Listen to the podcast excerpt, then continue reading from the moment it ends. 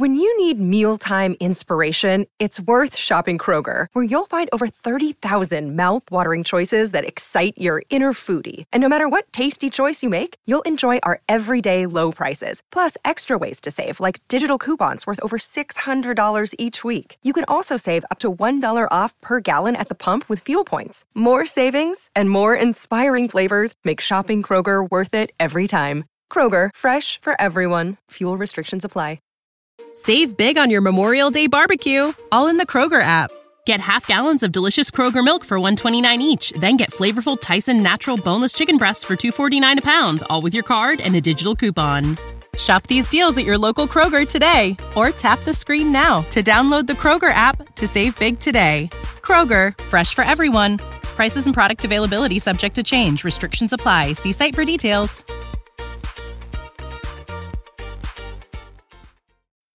Dead America, Low Country, Part three.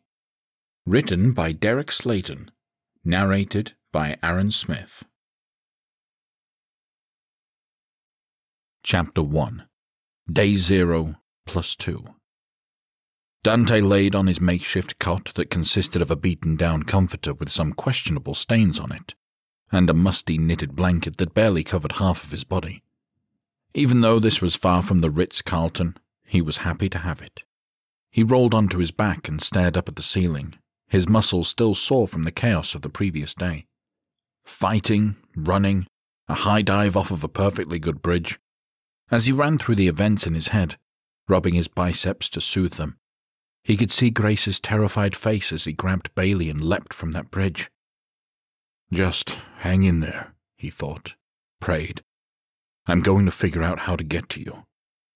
He gazed around the living room where most of the crew slept soundly, or at least as soundly as they could given the accommodations. Lily sprawled on the couch, her shoulder-length bleach-blonde hair splayed across her face in an epic tangle. Bailey was tucked away in the corner, still wearing her vest from her work at the superstore. Cam and Philip shared a blanket in the middle of the floor, occasionally tugging it back and forth to try and get some more coverage. He ran a hand down the puckered skin of his face, thinking darkly of the last time he'd seen Grace so terrified. The first time he'd thought he was going to lose her. He'd risked everything for her then, and he would do it again, a million times, to keep her safe. There was a shuffle on the front porch, and he sat up straight, heart pounding a mile a minute. He caught the shadow of someone outside and let out a deep breath of relief when he spotted an arm bringing a cigarette up to her face. Looks like Ace is up early, he thought, and pulled himself from the small mattress with a groan. He stretched his arms above his head, reveling in the crackle of his back as he relieved some of the tension in his muscles. He moved softly to the front door so he wouldn't disturb anyone, and slipped out onto the porch, closing the door silently behind him. As he stepped forward, Ace jumped, nearly fumbling with his cigarette. "Goddamn Scarface," he blurted. "You part ninja or something?"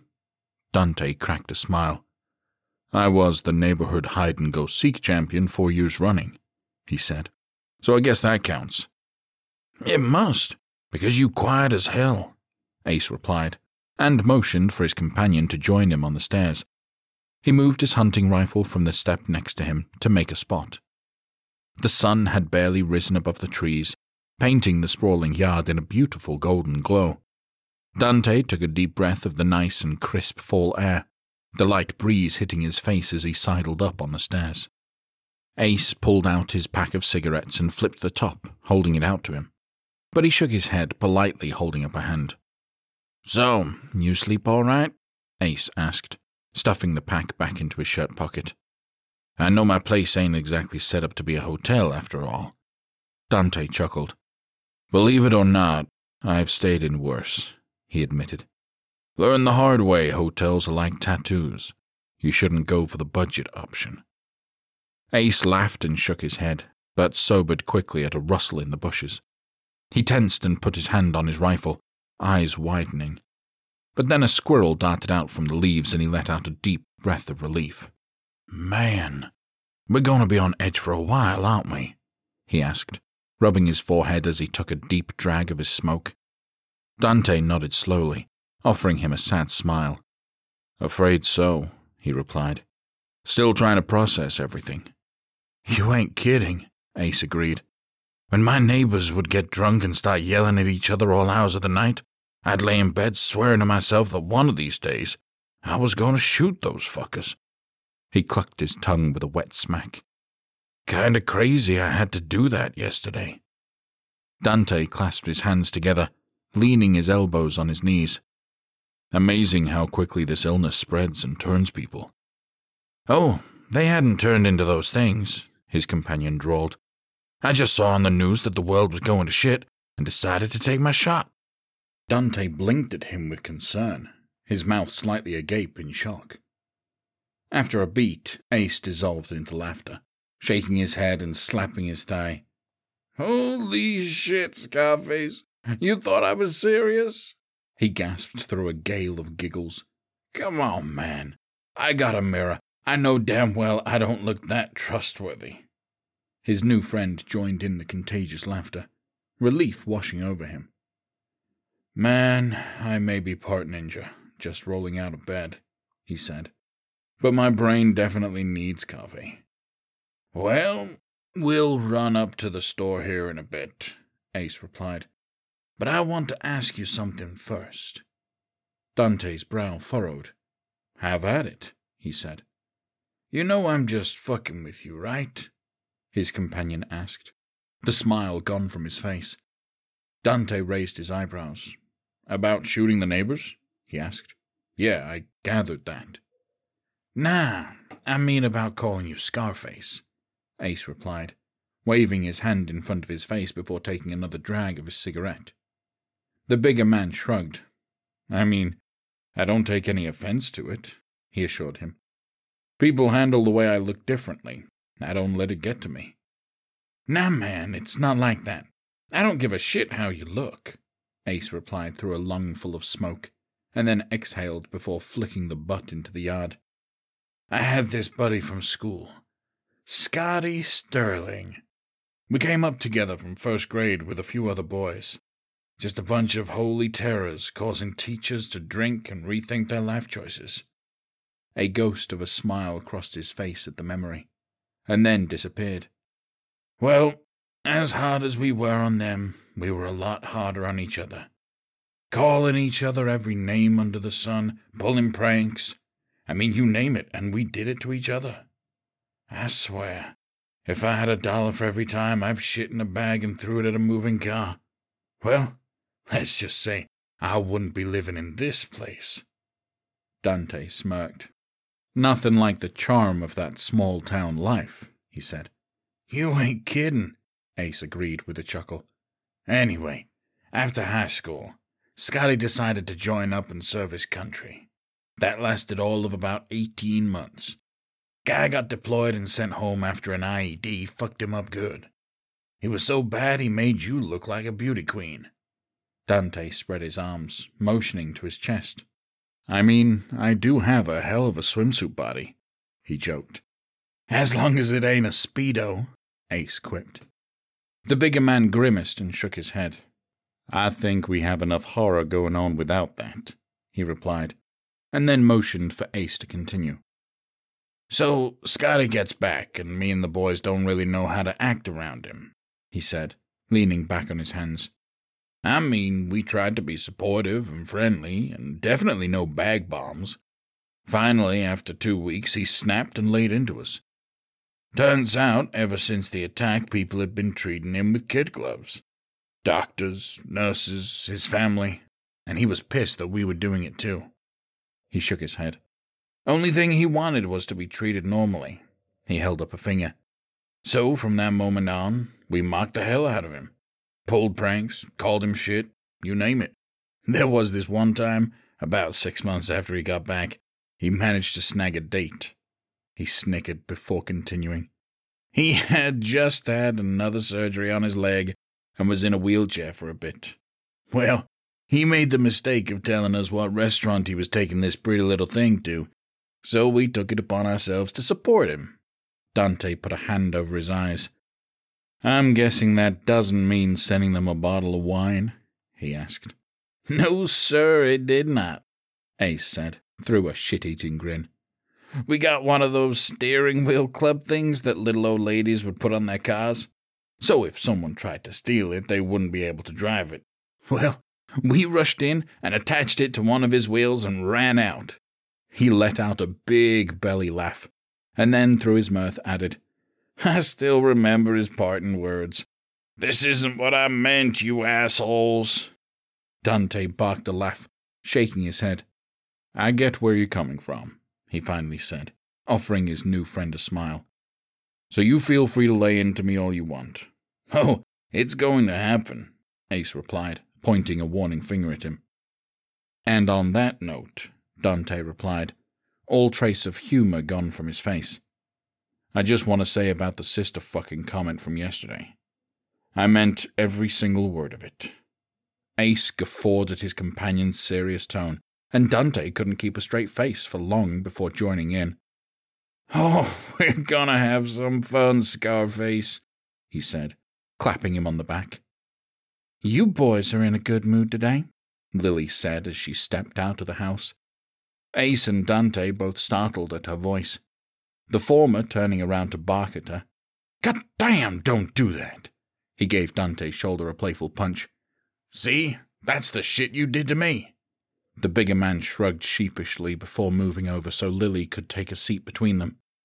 So, what has you in such a good mood today? She asked. Ace sighed wistfully. Just telling Scarface here about old Scotty. Oh, I haven't thought about him in years, she said with a smile. Whatever happened to him? Her cousin motioned vaguely before pulling out his pack of cigarettes. Moved up to Colombia about a year ago, he replied, shoving a smoke between his lips. His wife got a job or something up there, so they headed out. I hope they're all right, Lily said quietly. Ace lit his cigarette and blew out a long stream of smoke. Eh, he's a tough bastard, he said flippantly. I'm sure he's laughing his ass off wondering how we're faring down here in the middle of nowhere. Yeah, that wouldn't surprise me, she agreed, though she didn't sound convinced. She glanced down at his offered cigarette pack and shook her head. Quit a few months back, she said. Ace shrugged and stuck the pack back in his pocket. Works for me, he declared. Gonna be a shortage of these, so glad to know I have dibs when we come across them. Hopefully we're going to find more than just smokes, Dante piped up. I'm pretty sure food is going to become an issue sooner rather than later. Ace nodded, taking a thoughtful drag. Yeah, I barely had enough in the cupboard to keep me going for a week, let alone everybody else.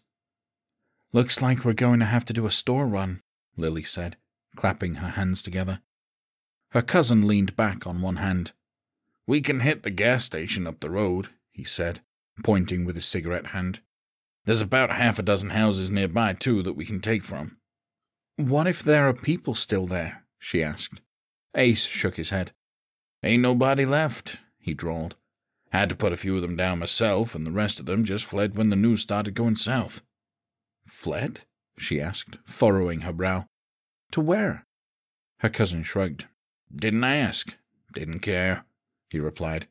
This shit is everywhere, so the more people who get away from me, the better.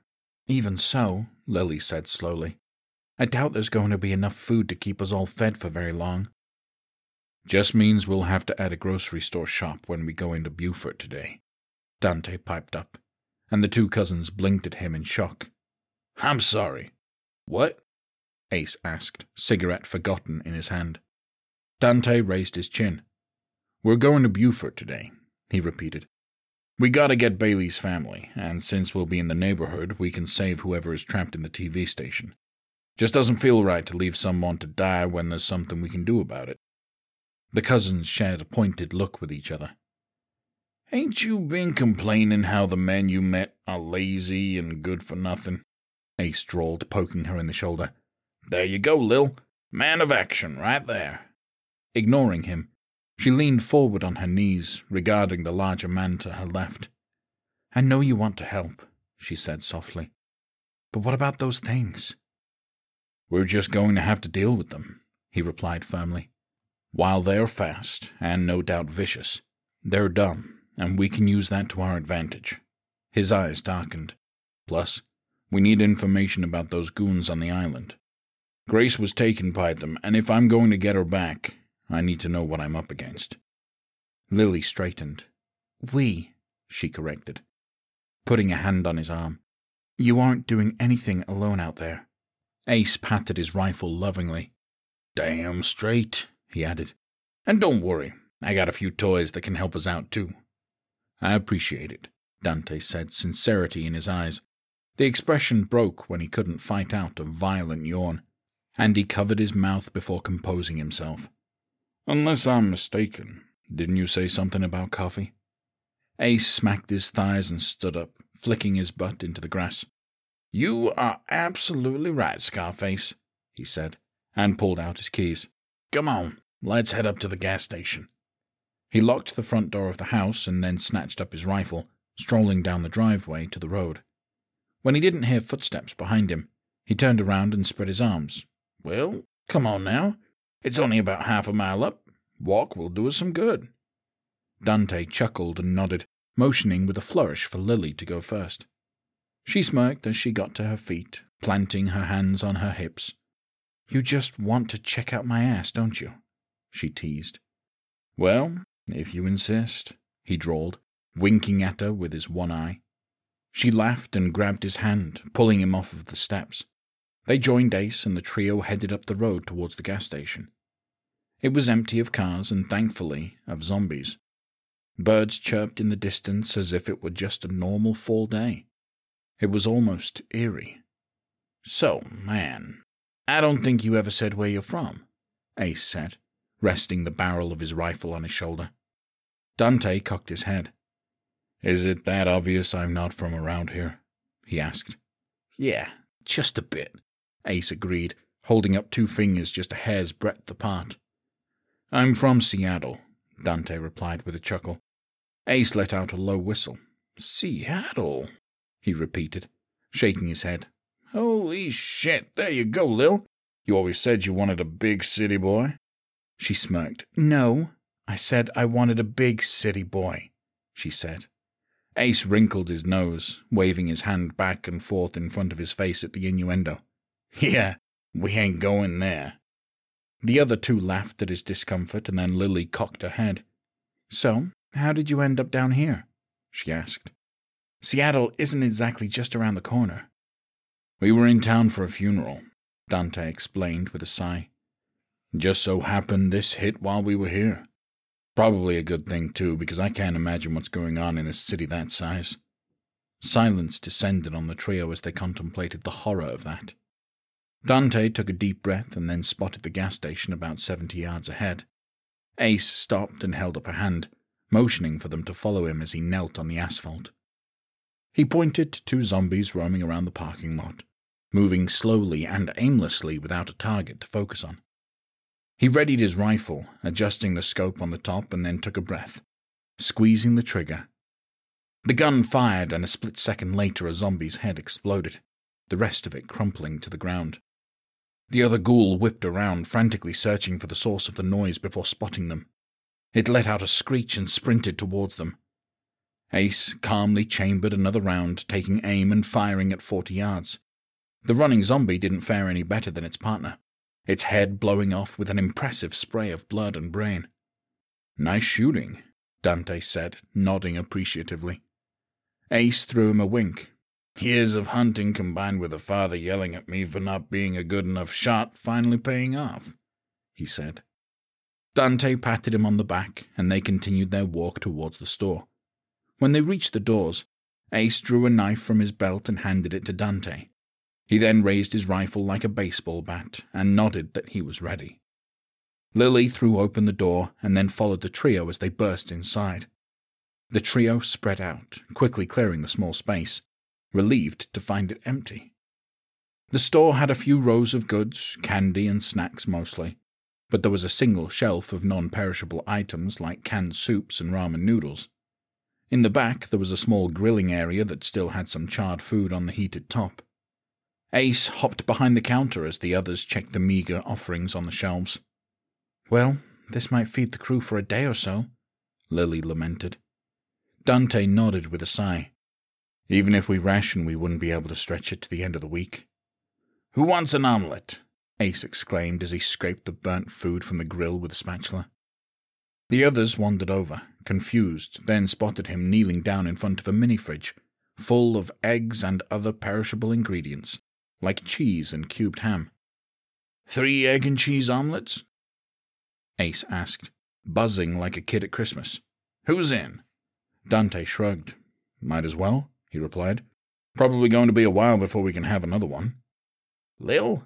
Ace asked, pointing at her with the egg carton. She nodded. Yeah, I'll have one. She looked around, spotting the large coffee maker against the wall. I'll get us some coffee going too, she said. What kind do you want? Whatever sounds good to you, Dante replied with a smile. As long as it's hot and full of cream, I'm good. Ace clapped his hands.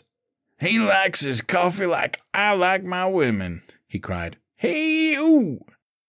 Lily rolled her eyes and headed for the coffee maker as her boisterous cousin cracked open eggs with flair, dropping them onto the hot plate and mixing in ingredients like a seasoned pro.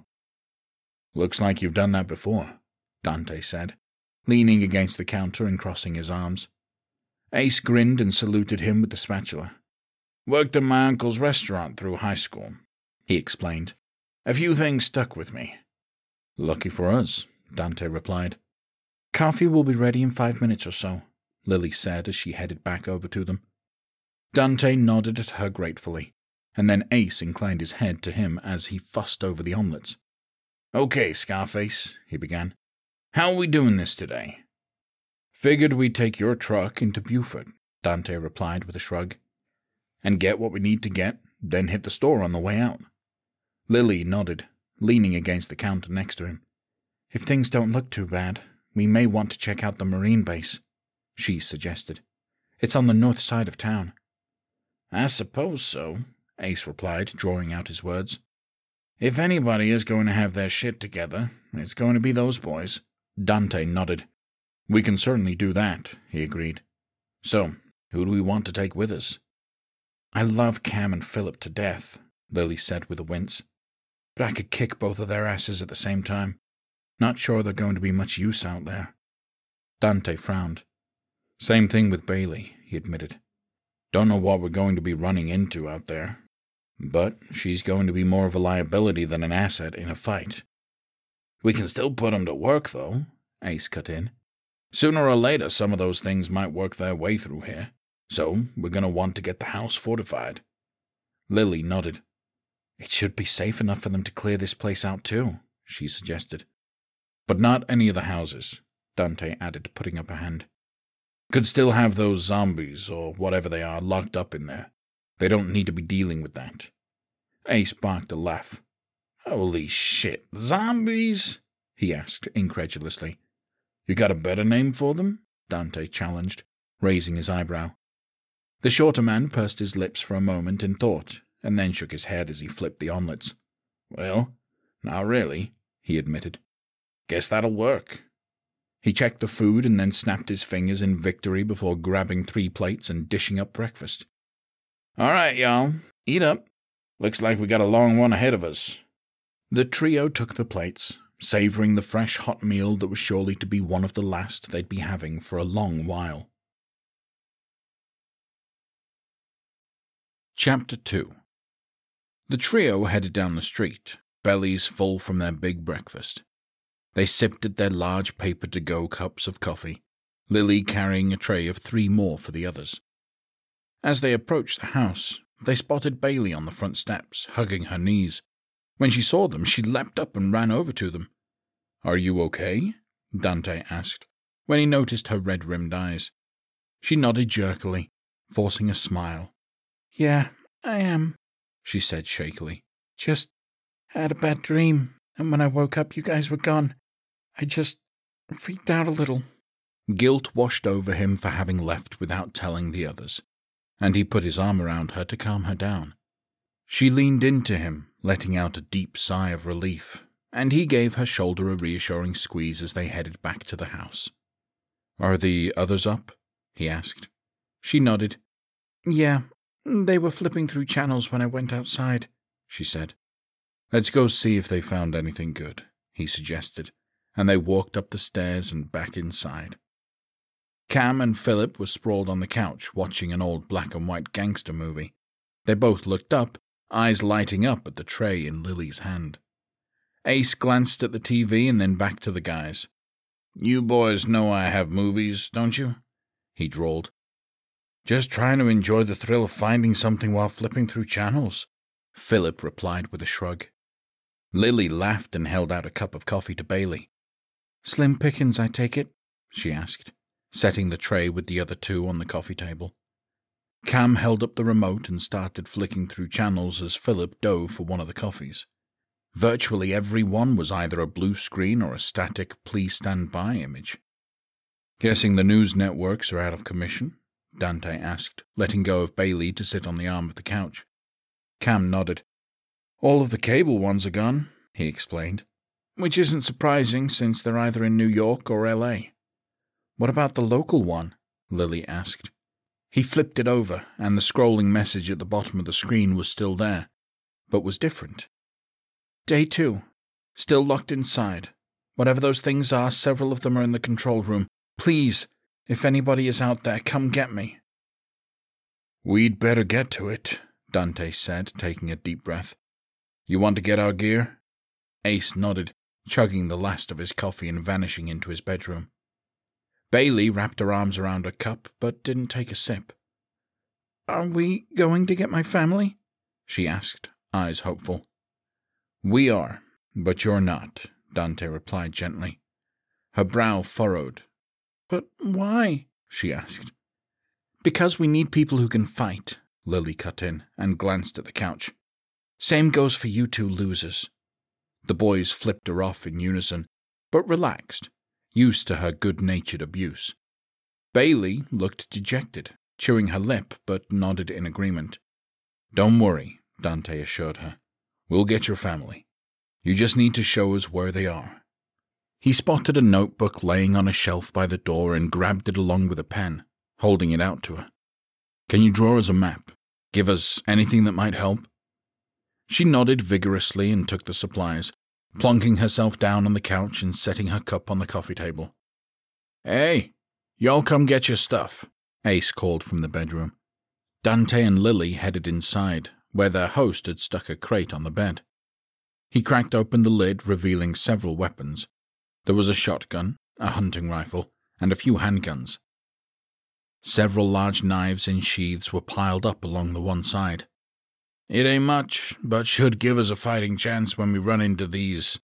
Ace paused, wrinkling his nose. "Zombies." Dante reached in and plucked out a handgun, an extra mag, and a knife. Lily snatched the shotgun, grinning. "That's pretty big, Lil," her cousin teased. "You think you can handle it?" She glared at him and loaded up a few shells, forcefully cocking it. Ace playfully held up his palms in surrender. Dante picked through the rest of the crate, only spotting two extra handgun mags. "You have any more of these hiding somewhere?" he asked. Ace shook his head. "That shit was expensive, man," he drawled. "Decided to spend the money on more ammo so I could shoot more." "Hard to argue with that logic," Dante admitted, and handed one of the mags over to the shorter man, pocketing the other one. Each of them attached a knife holster to their belts and then headed back out to the living room, where Bailey sat, clutching her finished map in her hands. "Here you go," she said, standing up and holding the paper out to Dante. He stared at it, running his finger along her crude drawing. "So, if I'm reading this right," he said, as he traced the lines, "we get across this big bridge and then head south, and it's what, a mile down or so before turning?" "Yeah," she replied, nodding as she sidled up next to him to point it out. "It's the first main turnoff after the bridge, and it connects to my street."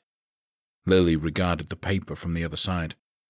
"And the T V station?" she asked. "Oh, yeah," Bailey replied and took the map out of Dante's hands, studying it for a moment before clicking the pen open and drawing a side road off of her street.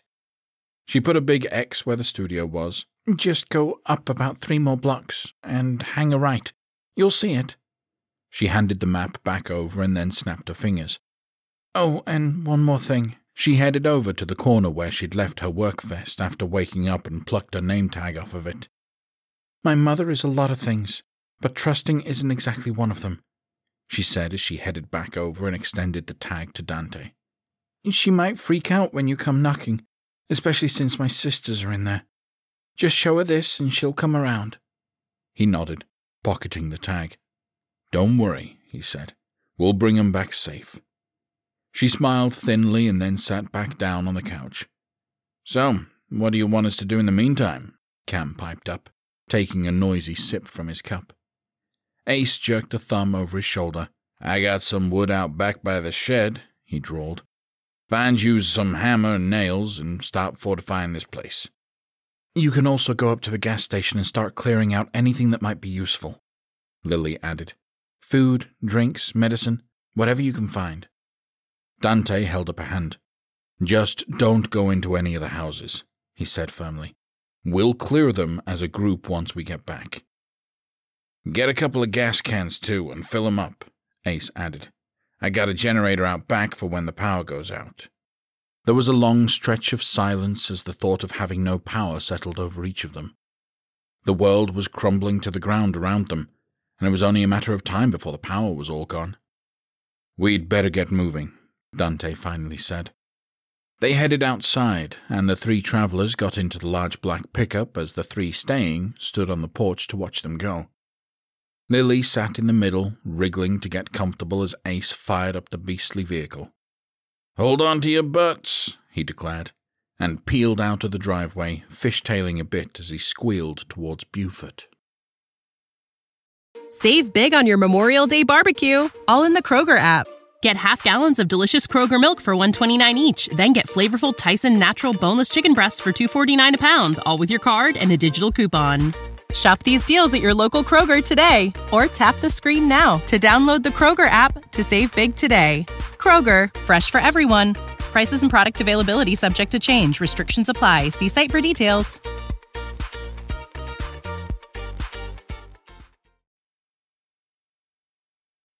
Chapter three. Ace pulled the truck to a stop just shy of the Highway one seventy bridge. The three of them looked out over the bridge spanning the massive inlet, trying to take it all in. The two-lane sides of the bridge had a large gap in between. To the left side was a massive pile-up, with a transfer truck jackknifed and several smaller vehicles pinned beneath it. Just behind that, several cars and trucks were in a massive pile-up, apparently unable to stop. Then the original wreck happened. Even though they were a hundred yards away from the cars, they could still see movement inside. Trapped zombies flailed at the glass, trying to escape their metal tombs. The right road was completely clear with the exception of a lone abandoned vehicle on the far side of the road. As they peered into the distance, there were a few zombies outside of the pile-up, wandering around, emerging from behind the wreckage. You think there's anybody alive in there? Lily asked. Dante shook his head. Looks like there was a violent crash, he replied. If they did survive, I doubt we're going to have a way to get them out. Still, we'll have a look as we go by. Guess that's my cue, Ace said brightly, and hit the gas, though he drove at a far slower pace than he had been before. When they came up alongside the wreckage, he all but stopped the truck. A few of the zombies by the crash rushed towards them but hit the concrete barrier. One smacked into it with so much force that it toppled over, careening down to the water below. Ace barked a laugh. Ain't the brightest bulbs, are they? He asked. Be thankful for that, Dante replied dryly. Oh, I am, Ace assured him. That shit was just funny as hell. Lily smacked his arm and he groaned playfully as if it had hurt terribly. Come on, cuz, she said, motioning him forward. Let's get going. I don't see anybody alive in there. The trio sat silently as they moved up the road, pausing at the car on their side. There were bloody handprints on the driver's side windows, the back just completely smeared with gunk and gore. They peered closer and saw the passenger window wide open against the far side of the bridge, leaving the vehicle empty. Whoever was in there must have taken a swan dive, Ace said, brow furrowing. Dante nodded. Let me tell you, that's a hell of a fall, he said. "Especially in these waters," Ace agreed, nodding. "May not look like it, but that current is strong. Unless he got lucky, he's now in the middle of the Atlantic." Lily shook her head. "From the looks of things, he's in a better place than he was," she murmured. Her cousin hit the gas and continued up the road. When they approached the end of the bridge, Dante unfolded the map Bailey had drawn for them. "Okay, according to this," he said as he traced his finger along their route, "we need to take the highway coming up on the right." Ace nodded and made the turn. "Yeah, this cuts through to the other bridge in a few miles," he said. "Where am I turning?" "About a mile and a half up on the left," Dante replied, pointing. "Sandy Cove Lane." Ace continued, looking intently out the window for the road so that he didn't miss it. The other two gazed around at the neighborhood.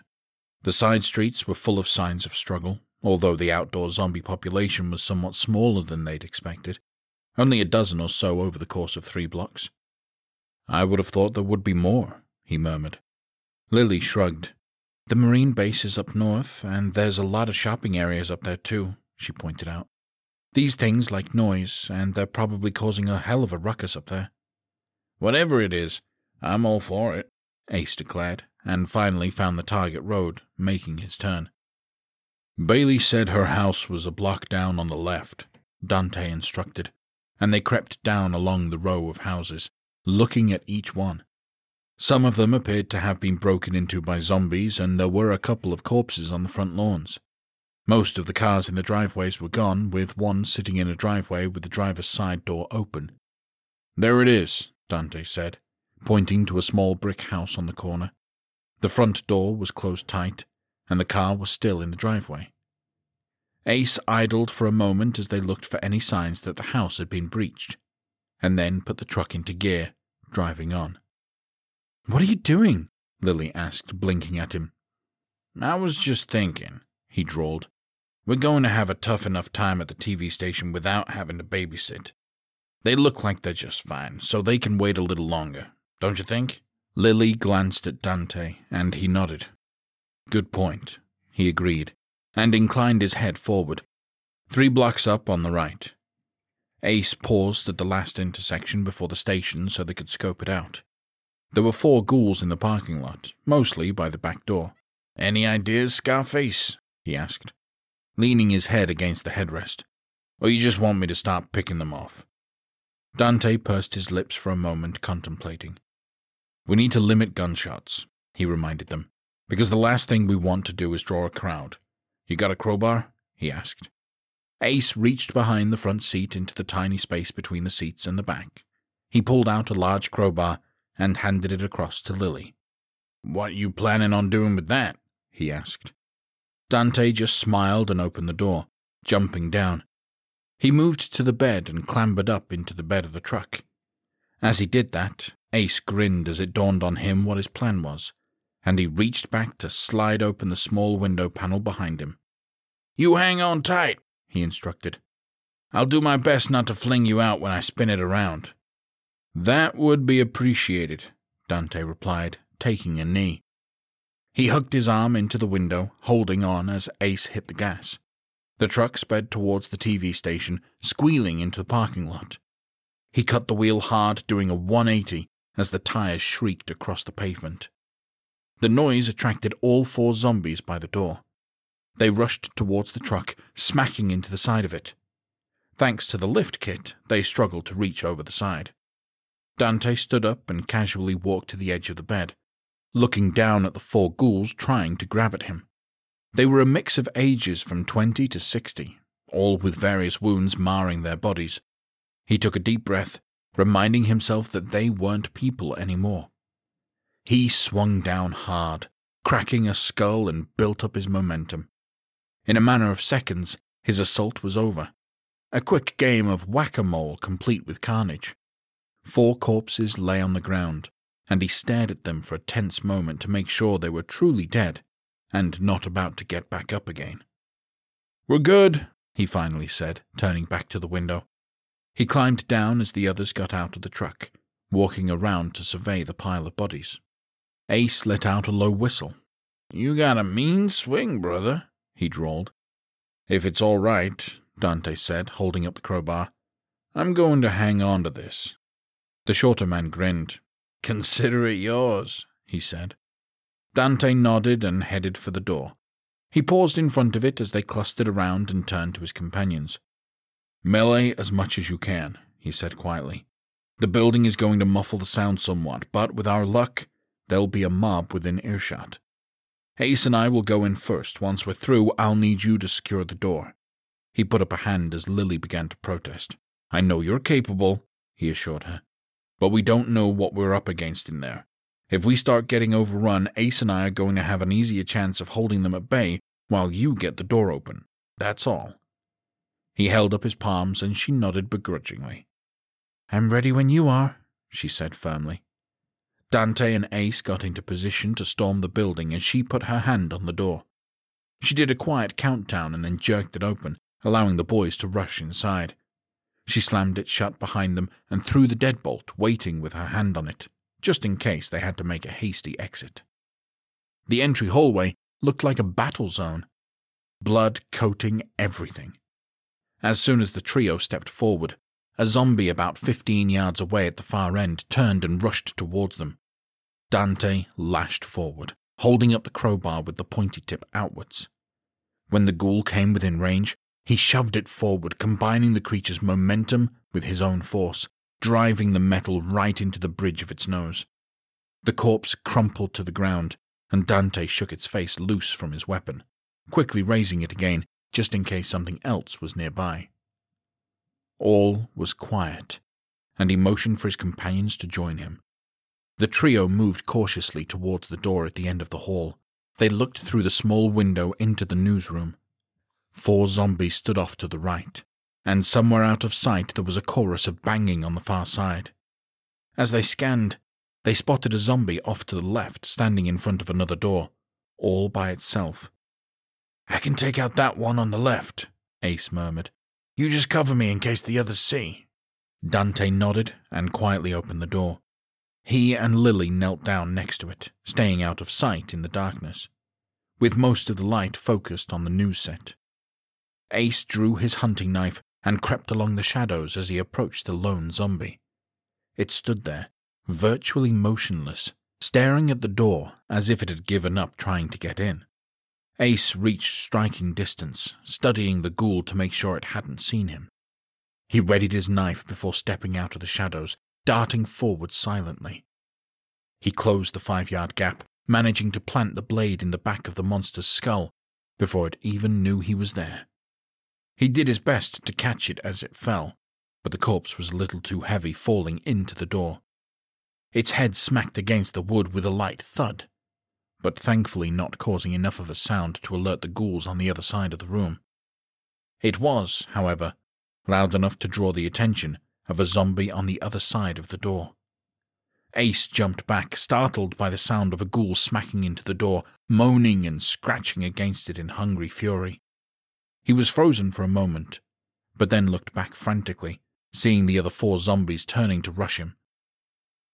Fucking hell, he breathed, and when they were halfway across the room, he broke to the left and raced towards the news desk. He managed to dart behind it, grabbing one of the padded, swiveling chairs and tossing it back hard enough to knock one ghoul to the ground. The other three bunched up, tearing for him. He quickly grabbed the other chair and held it out in front of him to brace himself. He cracked one ghoul in the ribs with the wheels before flattening his back against the wall for extra support to hold them at bay. The ghouls pushed against it, but he managed to stack them up safely behind the flimsy barrier.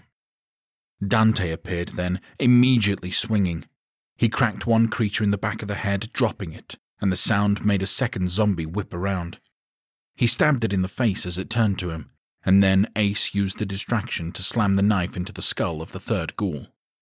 A gunshot went off, and the two men startled, turning to stare open-mouthed at Lily, who stood in the middle of the newsroom, lowering her handgun. "What the hell you do that for?" Ace demanded, setting down his chair barrier. She didn't respond, just pointed to their left. Both men looked over to see the fourth zombie only a few yards away from Dante, its arms outstretched even as it lay on the floor dead. His breath hitched, realizing he'd almost been blindsided. "Thank you," he said sincerely, turning to her. "Any time," she replied with a shrug. Dante nodded and then turned back to Ace. "What the hell caused them to rush you like that?" he asked. "Something is behind that door and really wants to get out," the shorter man explained, pointing back to the door in question. Lily shook her head. "It can keep wanting," she declared, "'cause I'm not going near it." "Come on, let's go see if our new friend is still alive and kicking," Dante said, and led the trio across the newsroom to the control room door. It was slick with bloody splotches from the ghouls bashing at it.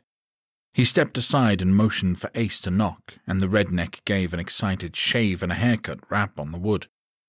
"Kind of predictable, don't you think?" Lily asked, raising an eyebrow. Her cousin shrugged. "Just paying respect to the classics." A few moments later, the door unlatched, and a dark-haired woman opened it. "Hi there," she said, as casually as if they weren't in the middle of an apocalypse. "I'm guessing you saw my message?"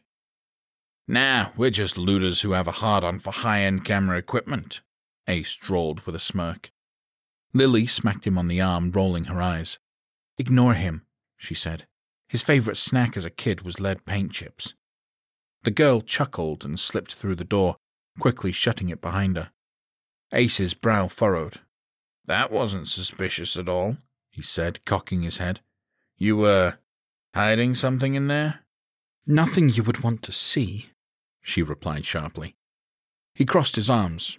"Oh, really?" He stepped past her and opened the door, a putrid stench immediately hitting him in the face. He gagged and slammed the door shut, gasping for air. "What the fuck is that?" "I've been locked in that room for thirty hours without air conditioning," she replied, crossing her arms. "Or a bathroom." Ace held up his hands in surrender. "Yep, that's it," he choked out. "You got a name?" Dante asked. "Katie McClure," she replied. He nodded. "Okay, Katie McClure," he said, and put a hand to his chest. "I'm Dante, and this is Lily and Ace." She nodded, regarding everyone, and he watched her glance quickly over his face before focusing on his good eye. "I can't thank you enough for risking your lives to come rescue me," she said. "It's our pleasure," he assured her. "Just didn't feel right knowing someone was in danger and not doing anything about it, even if it meant risking our well-being." She took a deep breath. "So, is it bad out there?" she asked. "Shit's spreading faster than S T Ds at an unregulated strip club," Ace said, and his cousin looked at the ceiling, shaking her head at his example. "Yeah, it's pretty bad out there," she added. Katie pursed her lips for a moment and clasped her hands in front of her. "I hope this doesn't come off as a callous transition," she said slowly. "But do you happen to have any food or water? There was a strict no-food policy in the control room, so my stomach is rumbling, to say the least." "We kind of neglected to bring anything with us," Lily said with a wince. "Not that we had a whole lot going around to begin with." Katie nodded in understanding. "No worries," she replied. "The break room over there was set up for a party before, well... Food should still be good, though, as it was in the fridge." "Where's the break room?" Dante asked, looking around. She pointed to the door that Ace had declared a zombie on the other side, and he grimaced.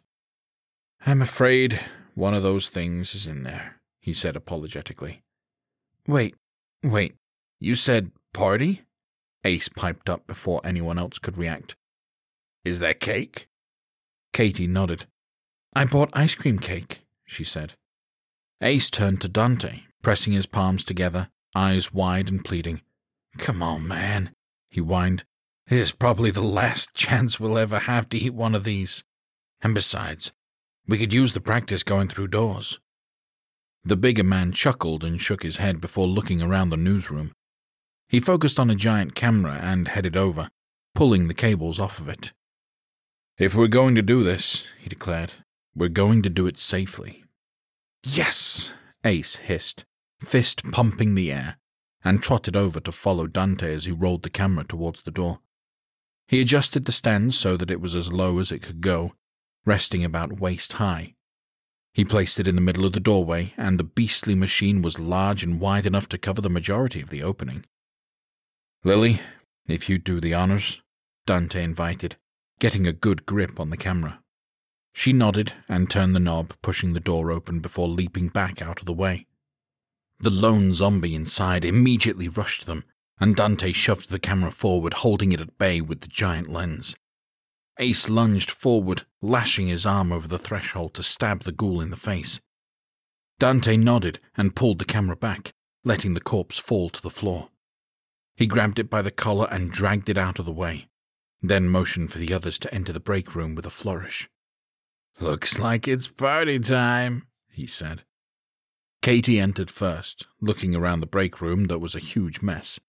The corner had a giant pool of blood where it appeared the zombie had bled out as a human after being bitten, escaping the newsroom carnage. She raised her chin and headed for the fridge, opening the door and pulling out trays of snacks, bottles of soft drinks, and finally, the ice cream cake from the freezer, setting it all on the table. She removed the plastic coverings and then sat down before grabbing a handful of pasta salad and shoving it in her mouth like an animal. The trio stared at her, stuffing her face for a few moments, amusement on their faces, before she finally noticed and swallowed a mouthful, face going red. "Sorry, I was just..." she trailed off helplessly. Lily shook her head, taking a seat next to her. "Honey, you should see these two," she drawled. "You never apologize to them or me." Katie gave her a relieved smile and continued to eat, albeit slower than before. The others joined the table and started dishing up food for themselves. "So, what is it that you do here at the station?" Dante asked as he grabbed a few mystery meat triangle sandwiches. She swallowed her current mouthful and inclined her head to him. "Little bit of everything, really," she replied. "Sometimes work the teleprompter, sometimes in charge of party planning. But mostly I was our field reporter coordinator." "What's that?" Lily asked, as she scooped some potato salad onto a plate. Katie took a sip of cola. "I was in charge of setting up interviews and basic facts of a story, so that our reporter knew exactly what was going on," she explained. "Did you ever do a story on Theo Atkinson?" Dante asked, leaning forward. She nodded, swallowing another mouthful of food. "Of Q X R Group? Oh, yeah," she replied. "He was quite the target in recent months with the controversy up at the Marine base." "Controversy?" Lily asked, raising an eyebrow. "What was going on?" Katie shook her head. "Some of the military brass wasn't happy with the Q X R Group being given space on the base," she explained.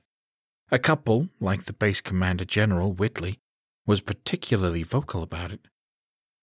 "Must have been a big deal if the base commander was making a public stink about it," Ace put in, his chin already covered in ice cream. "That kind of shit can get you removed from your post." Katie shook her head again. "He was an anonymous source feeding us information about how someone higher up the food chain okayed the move," she said. "He never went on camera or on the record, but the general and I spoke quite often about it. He was hoping to raise enough public awareness about it that the pressure would get them removed from base." "What were they even doing there anyway?" Lily wondered. Katie wrinkled her nose. "Officially, they were there to help train the Marines in hostile suburban combat scenarios," she said dryly. "Unofficially, they were using the base as a launching pad for covert operations, or at least that's what the rumor was." "I can see what that would be controversial and put a general on edge," Ace agreed through a mouthful of cold dessert. Dante chewed thoughtfully and then set down his sandwich. "So, I'm guessing they're well-trained?" "Oh, without a doubt," Katie replied, chasing her pasta with more cola. "They not only recruited from our military, but from special ops around the world. These guys are some of the best in their field, and commanded top dollar, which was what Theo Atkinson was happy to pay." Dante leaned his arms on the table. "How big is their force?" he asked. "They had a thousand men stationed there," Katie replied. She furrowed her brow as the others all shared concerned glances and motioned around at them with a fork. "But why all these questions about Theo Atkinson?" Dante let out a sigh. Because his men took over Hilton Head Island, he said. Katie stopped chewing, blinking at him rapidly. She almost choked as she swallowed her mouthful, shaking her head. I'm sorry, she croaked. Did you just say they took over Hilton Head? Took it over, Dante confirmed, nodding. They're executing people they think are infected with the virus causing all this. And, he lowered his gaze, kidnapping, Lily spoke up. They took his sister yesterday. Katie set down her fork, shaking her head. Unbelievable, she breathed, putting a hand to her forehead. They're executing civilians? If they're that brazen, then it doesn't bode well for anyone, or the world as a whole. She lowered her arms and picked up a cola, swirling it for a moment before regarding Dante. You said virus. That's causing this? What did you mean by that? One of the people with us was sick, he explained. They demanded to know her blood type, and when she said A positive, they shut her down like a dog. A blood type? Katie mused thoughtfully. A blood type? And you said she was sick? Dante nodded, raising an eyebrow in question. Yeah, flu-like symptoms. She took out her phone and started flipping through screens. Whoa, Ace said between scooping more ice cream into his mouth. Didn't realize that the phone service was still up and running. Katie shook her head. It's not. However, my notes from upcoming stories are on here, and... she said, and then straightened up. Bingo! Two days ago, one of my contacts at the hospital said they were getting a huge influx of people with a mysterious virus showing up to the E R. The doctors were dismissing it as the flu, but my contact wasn't convinced. We were preparing to do a story on it later this week, but it turns out we don't need to. She chewed her lip as she scrolled through her notes, and then her eyes widened. Holy shit! What is it? Dante asked, leaning forward. My source at the hospital said that every patient had the same blood type, she replied, which is what made her think this wasn't the flu. Ace pointed his spoon at her.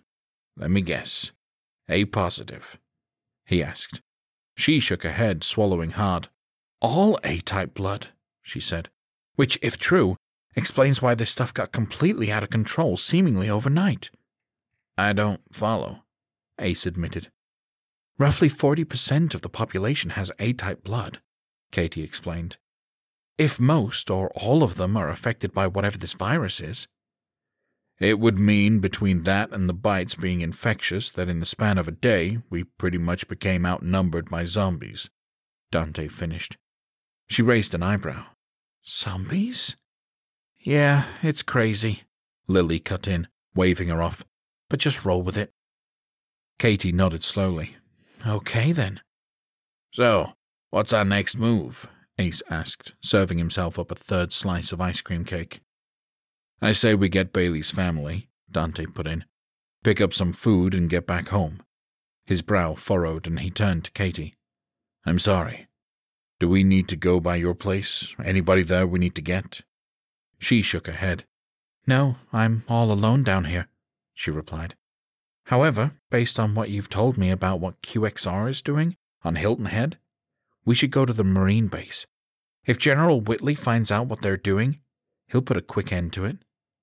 Dante glanced at Ace and then nodded, laying his hands flat on the table. Okay, new plan, he said. We're going to go get Bailey's family. Lily, I'm going to have you escort them back to Ace's while we go to the base. She jutted out her chin, eyes narrowing, but he held up a hand before she could argue. And I'm having you do this because I know you'll get them safely back to Bailey without scarring them for life with an inappropriate story from your wild youth. He gave Ace the side eye, and the redneck raised an eyebrow as he stuffed his fourth piece of ice cream cake into his mouth. What? He asked, through a mouthful, a stream of chocolate melting out of the corner of his mouth. Lily laughed and shook her head. Okay, I'll buy that, she finally said, and then pointed a finger at Dante. But this is the last pass you're getting on that, mister. He smiled and got to his feet. The rest followed suit. Ace snatched up a handful of napkins and cleaned his face, smacking his lips and patting his belly as they headed back out into the newsroom. Sorry, I have to do one more thing before we go, Katie said, and rushed back into the control room. A few moments later, she emerged, coughing under her breath at the stench. "What was that all about?" Ace asked as he checked his rifle. Katie pointed to the T V monitor to their left that showed the live feed. Along the bottom, the scrolling message read, "I've been saved. People with A-type blood and bites are infectious. Take caution and good luck."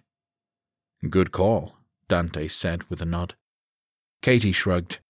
"I have them every now and then," she quipped. "Come on, let's get going." Chapter four. Ace stopped the truck a block from Bailey's house, which now had a couple of zombies clustered by the front door. "Shit, man," he breathed. "They must have heard us rumble by and ran up there." Dante lifted the crowbar and wiggled it. "Let's clear them out then," he said, and opened the door to clamber up into the back. Katie furrowed her brow, but moved over a little, enjoying not being so squished in the seats. "Don't worry, this works like a charm," Lily assured her, as Ace hit the gas. He rolled up to the house and reversed into the driveway. Just like the T V station lot, the ghouls rushed over and Dante put them down with well-placed strikes to the head. As soon as they crumpled to the ground, he hopped down and walked over to the passenger's side. "Why don't you stay in the truck?" he asked as Katie opened the door. He held out the crowbar and Lily reached across to take it. "Might go a little easier in coaxing them out." They nodded, and he shut the door, heading up to the house. He approached slowly and then knocked as gently as he could on the front door. "Hello?" he called. "Is anybody home?" "I don't know who you are, but I got a gun, and I swear to Christ I'll blow your dick off," a shrill voice shrieked from inside. Dante blinked, shaking his head at how specific the threat had been. He put his hands up just in case she was watching him from a window or through the peephole. "Ma'am," he said gently, "your daughter Bailey sent us to get you and her sisters." "Bullshit," the woman barked. "You're just trying to get in here." Dante shook his head. "I have proof. I just need to reach into my pocket," he called. "I'm going to move slowly." True to his word, he reached down as slowly as he could and pulled out the name tag, holding it up to the peephole. "Ma'am, Bailey is safe, and she wants you to be safe too, which is why she sent us." There was a moment of silence, and then the deadbolt clicked. A woman in her forties with deep bags under her eyes opened it, her shotgun gripped in her hands. "Where did you get my angel's name tag?" she demanded. Dante held it out. "She gave it to me before we came out to get you," he explained. "Said you would recognize it." She took it, the shotgun falling to the floor as she ran her fingers over the raised lettering. "I didn't think I'd see my baby again," she said, voice thick. "You're not lying to me, are you?" She looked at him with wide, watery eyes. "She really is safe?" "Yes, and we're going to take you to her," Dante replied firmly. The woman swallowed hard and then turned back into the house. "Hazel! Violet!" she yelled. "We're going!" A moment later, two young girls no older than ten appeared, each holding a small backpack. Lily jumped down from the truck, heading over slowly. "Ma'am, this is Lily," Dante said gently. "She's going to be taking you to Bailey." Lily smiled and gave a little wave. "Do you have a car?" The woman nodded, pointing to the minivan in the driveway. "It's a little bit of a rough ride, but it'll get us there," she said hoarsely. "If you like, I can drive so you can attend to the girls," Lily offered. The woman nodded and stepped inside to grab her keys off of the wall, handing them over to her new companion. "Scarface!" Ace yelled from the driver's side window, and Dante turned to see two zombies tearing towards them from the house next door. He didn't hesitate, full reflex kicking in, and jumped forward so he was in their direct path as he drew his knife. The ghouls were eight yards apart, with one running faster than the other. He stood his ground, waiting on the first one to arrive. Just before it did, a shot rang out, clipping it in the head to drop it. A few seconds later, another went off, hitting the other ghoul between the eyes and sending it to the grass, right beside the other one. Dante turned and appraised Lily, who playfully blew on the end of her handgun barrel. "See, this is what you're missing by not bringing me along," she teased with a smirk. He laughed, duly noted. He promised, "Now, you should get a move on before more of these things show up." He took a deep breath. "And Lily?" She cocked her head. "Yes, Dante?" she asked playfully. "Be careful," he said. "You still got a lot more to show me." She winked at him. "You know, somebody with a dirty mind might take that statement in a way you didn't mean." She purred, and then trilled a laugh as he blushed. Once the girls pulled out of the driveway in the van, Dante got into the truck and closed the door. "I see you flirting with my cousin," Ace quipped with a smirk. Dante didn't respond to that, simply shrugging his shoulders. "Come on, let's get moving," he urged. Ace followed the van back out to the highway and then made the turn towards the base. Dante watched Lily drive over the bridge until she vanished on the horizon. "Okay, so where is this base at?" Ace asked, inclining his head to Katie, who sat between them. She motioned as she spoke. "It's about four miles up the highway, then a left on the twenty-one, she explained. "Straight shot from there." "Let's get this over with then," he drawled, but couldn't speed up to accentuate his point due to the cars and zombies on the road. It wasn't anything too major, the debris and bodies spread out fairly well, but he didn't want to smack anything while going too fast and end up stuck. About half a mile from the bridge, Dante spotted a grocery store on the left side of the road. There were a dozen or so zombies in the parking lot milling about, with several more banging on one of the small shop windows. "Looks like a stop on the way out of town," he said. Katie chewed her bottom lip. "There's a lot of those things there," she said. "Ah, don't worry, hun," Ace said. "We can handle it." Dante nodded in agreement. "And we don't really have a choice," he added, "unless starving seems like a viable option to you." Katie nodded, though her gaze seemed far away as she contemplated just how difficult of a situation they were in. Dante scanned the neighborhoods as they continued up the highway, inspecting shopping areas as they went. Zombies were everywhere. There were no massive hordes, but packs easily as large as twenty or twenty-five running around. Signs of struggles were rampant. Car wrecks, homes with busted windows and wide-open front doors, and bloodstains all over the sidewalks missing the bodies that usually would come with them. "How could this happen?" Katie moaned, pressing her hands to her temples. Dante shook his head. "Don't know," he admitted. "But at the end of the day, it doesn't really matter." "How can you say that?" she gasped, gaping at him. He sighed. "Because, even if we knew what was causing this, we aren't in a position to do anything about it," he explained. "The only thing I care about is how we survive this." She swallowed hard, and then lowered her hands, nodding in silent agreement. Ace pulled up at the Highway twenty-one intersection. They looked around, and the immediate area was eerily deserted. The only signs that something had happened recently was a pile-up to their right, with about twenty corpses scattered across the road. "Looks like your Marine buddies paid a visit to these assholes," Ace said. "Or Q X R, Dante murmured. The other two paused with concern as the realization settled over him that he could be right, but there was no point in dwelling on the implications of that. "Hang a left," Katie said, letting out a deep breath. "The base is a couple miles up on the right." Ace hit the gas, and they started the final stretch to the base. The side of the road was littered with zombie corpses. As they crested a hill, the base loomed in the distance, and Katie smacked the dashboard. "Stop!" she barked. Ace slammed on the brakes, startled by her outburst. "What the hell?" he demanded. "There's a side road just up ahead on the right," she said, motioning. "Turn down it." "Why?" he asked. She sighed.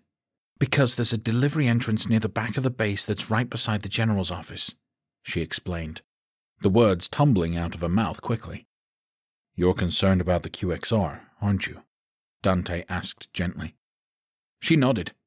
"Based on what you've told me," she replied, "I think we all should be." "Ace, hang a right," Dante said. And the redneck did as he was asked, turning down the small access road running alongside the base. On the left, they peered through the chain-link fence, but didn't see any movement of any kind. "I'm not a military expert or anything," Ace drawled, "but shouldn't there be some people or something?" Katie clasped her hands in her lap tightly. "Yeah, there should," she murmured. "Lots of them, actually." Dante didn't say anything, simply pulled out his handgun and checked the ammo, making sure there was a round chambered. Katie furrowed her brow in concern, looking at the gun and then glancing at him. But he avoided her gaze, and she didn't press the issue. As they continued along the fence, Ace stopped just outside of the side gate. There was an opening large enough for a transfer truck to drive through, with the only thing blocking the road being a large metal crossbar stretching across. They sat there, idling for several moments, waiting on someone to come out to greet them. But nobody did. "This isn't right," Katie said, her knuckles white. Ace shook his head. "Where are the guards?" he asked. "Shouldn't there be guards?" "If we did this on a random Tuesday afternoon, we'd have four people with machine guns staring us down," she said. "With everything that's going on, how is nobody here?" "How far up is the general's office?" Dante asked. She pried her hands apart and pointed to a building about fifty yards up on the right. It was a two-story building, small and standing alone from everything else. "That small one on the right," she said. "His office is on the second floor overlooking the base." Dante nodded. "Ace, pull this thing to the side of the road," he instructed. "That fence isn't going to provide much cover, but it won't be standing out like a sore thumb either." "We're going on foot?" the redneck asked. Dante took a deep breath. "I don't like the way this looks," he admitted, "and we need to keep a low profile."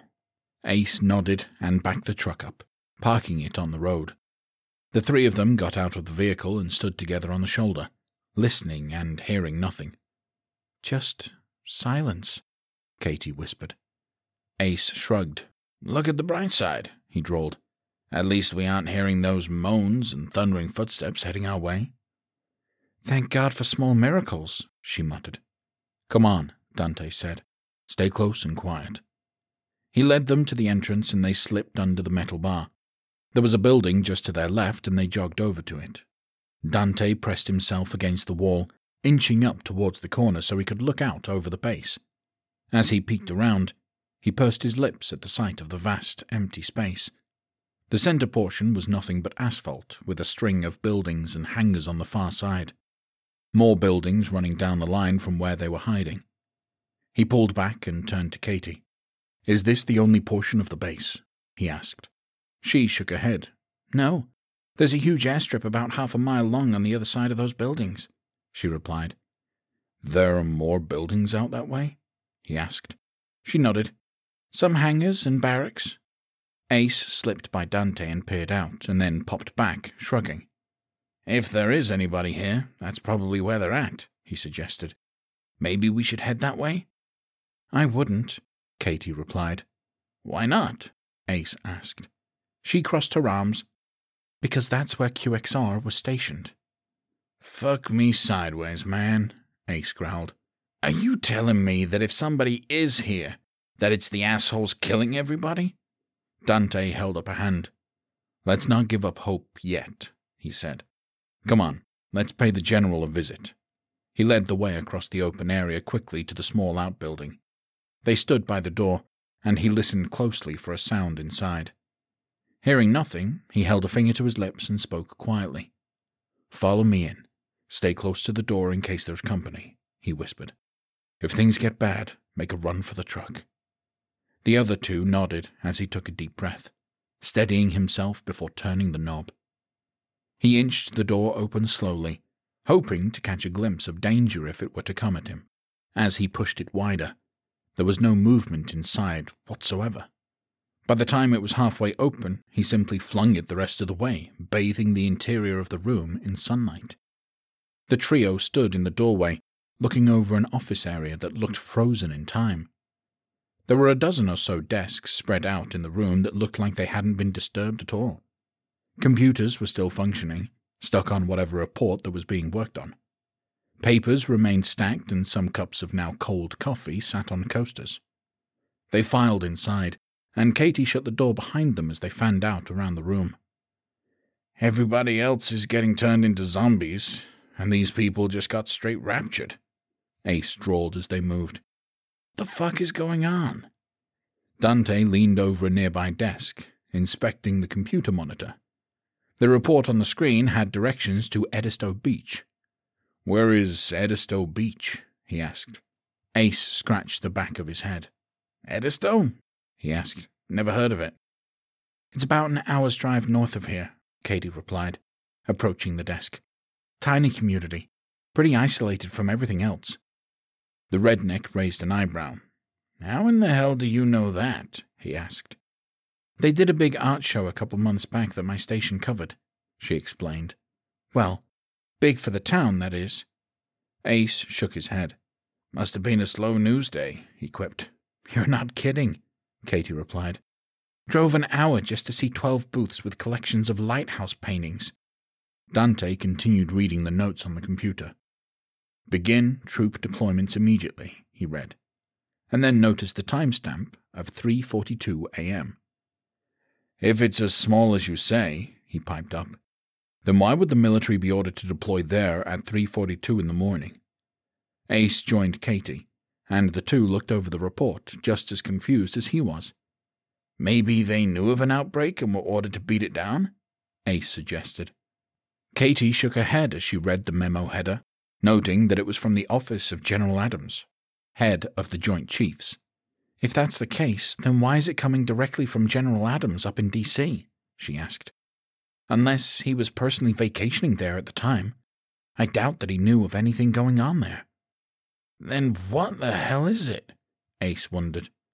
Dante stood up straight. Maybe there's something in the General's office that can fill us in, he suggested. The trio got moving, finding the stairs to work their way up to the second floor. Just like the ground floor, it looked like everyone inside had simply vanished. The offices were empty and abandoned, and there were no signs of struggle, however most of the doors were wide open. Where is the office? Dante asked. Katie pointed. Last one on the left. They moved down the hall and he stopped for a beat in front of the General's office, where the door was closed. He inclined his head to Ace, who readied his knife just in case. Dante pushed the large wooden door open, and the three of them froze at the sight. Katie gagged and turned away from the sight of General Whitley, sitting back in his chair, the window behind him cracked from a bullet exiting his brain. Dante approached the dead man, shaking his head. He spotted a handgun on the floor and picked it up, shoving it into the back waistband of his pants. That's not exactly an uplifting sign there, Ace muttered, sheathing his knife. He glanced at Katie, still with her back turned, covering her mouth, face pale. He glanced at the coat rack in the corner and snatched a jacket off of it, holding it out to Dante. Hey, would you do the honors? He asked. Dante looked back at Katie's quivering shoulders, and he took the jacket, covering up the dead general and then rolling the chair over to the far corner of the office. After a beat, she straightened, composing herself before turning around and approaching the desk. Sorry, she said hoarsely. Bad enough to see this. Worse when it's somebody I know. Dante nodded. No apologies necessary, he assured her. Ace leaned over the desk that was strewn with papers and picked up a folder, flipping through it to try to find something useful. Dante started scrolling through the report still open on the computer screen, finding his way back to the main email menu. He found one report labeled Evacuation Point, Top Priority, with a timestamp of three thirty-eight a.m. He clicked on it and started reading. Might have something here, he said. This came in a few minutes before the Edisto Beach one, also from the office of General Adams. He scanned the document before clearing his throat. Okay, it's short and to the point. There is an unprecedented event happening, one that threatens the stability of the nation as a whole. In response, all base commanders are to prepare for an immediate evacuation. There will be an exception in rare cases, and if this impacts your base, you will receive a follow-up immediately after this. He scanned further down a little more, muttering to himself until he found the next important bit. Anyone with A-type blood needs to be immediately quarantined. This is to be done without exception. Explanation will follow shortly." "Are you fucking serious right now?" Ace cried, slamming the folder he'd been holding down on the table. "The military just up and abandoned us? What the fuck, man?" Dante shook his head. "Looks like we're on our own," he murmured. Katie swallowed hard, and an envelope on the desk caught her eye. She picked it up and realized the label was in Whitley's handwriting. "General Whitley. Final words," it said, and her breath hitched as she opened the envelope, pulling out a single sheet of paper. Her eyes widened as she started reading, and then Ace cleared his throat. "You going to share with the rest of the class?" he asked. She blinked at him and then nodded when it registered what he was asking. "It's General Whitley's suicide note," she explained. "I'll start from the top." She took a deep breath. "To the survivors.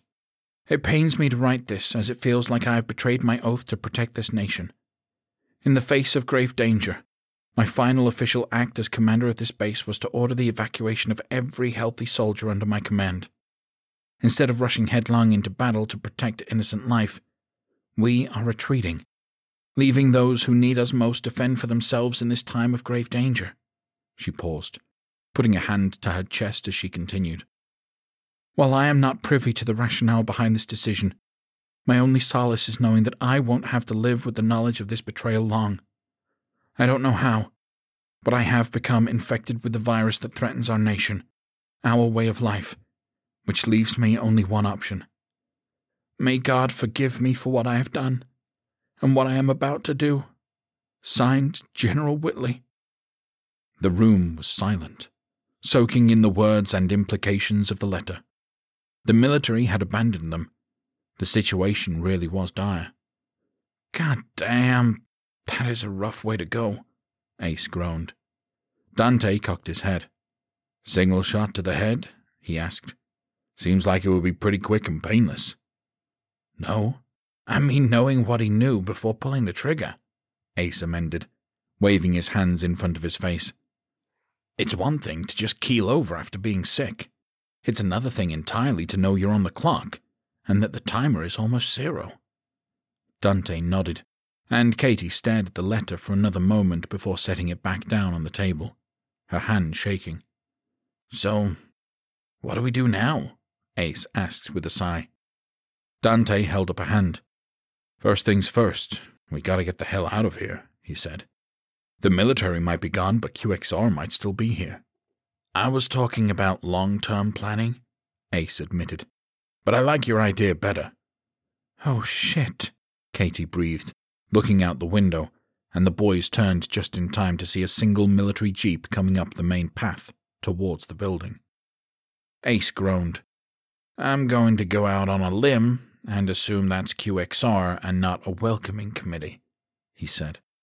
"Stay calm," Dante said. "Maybe they're just on patrol. They don't know we're here."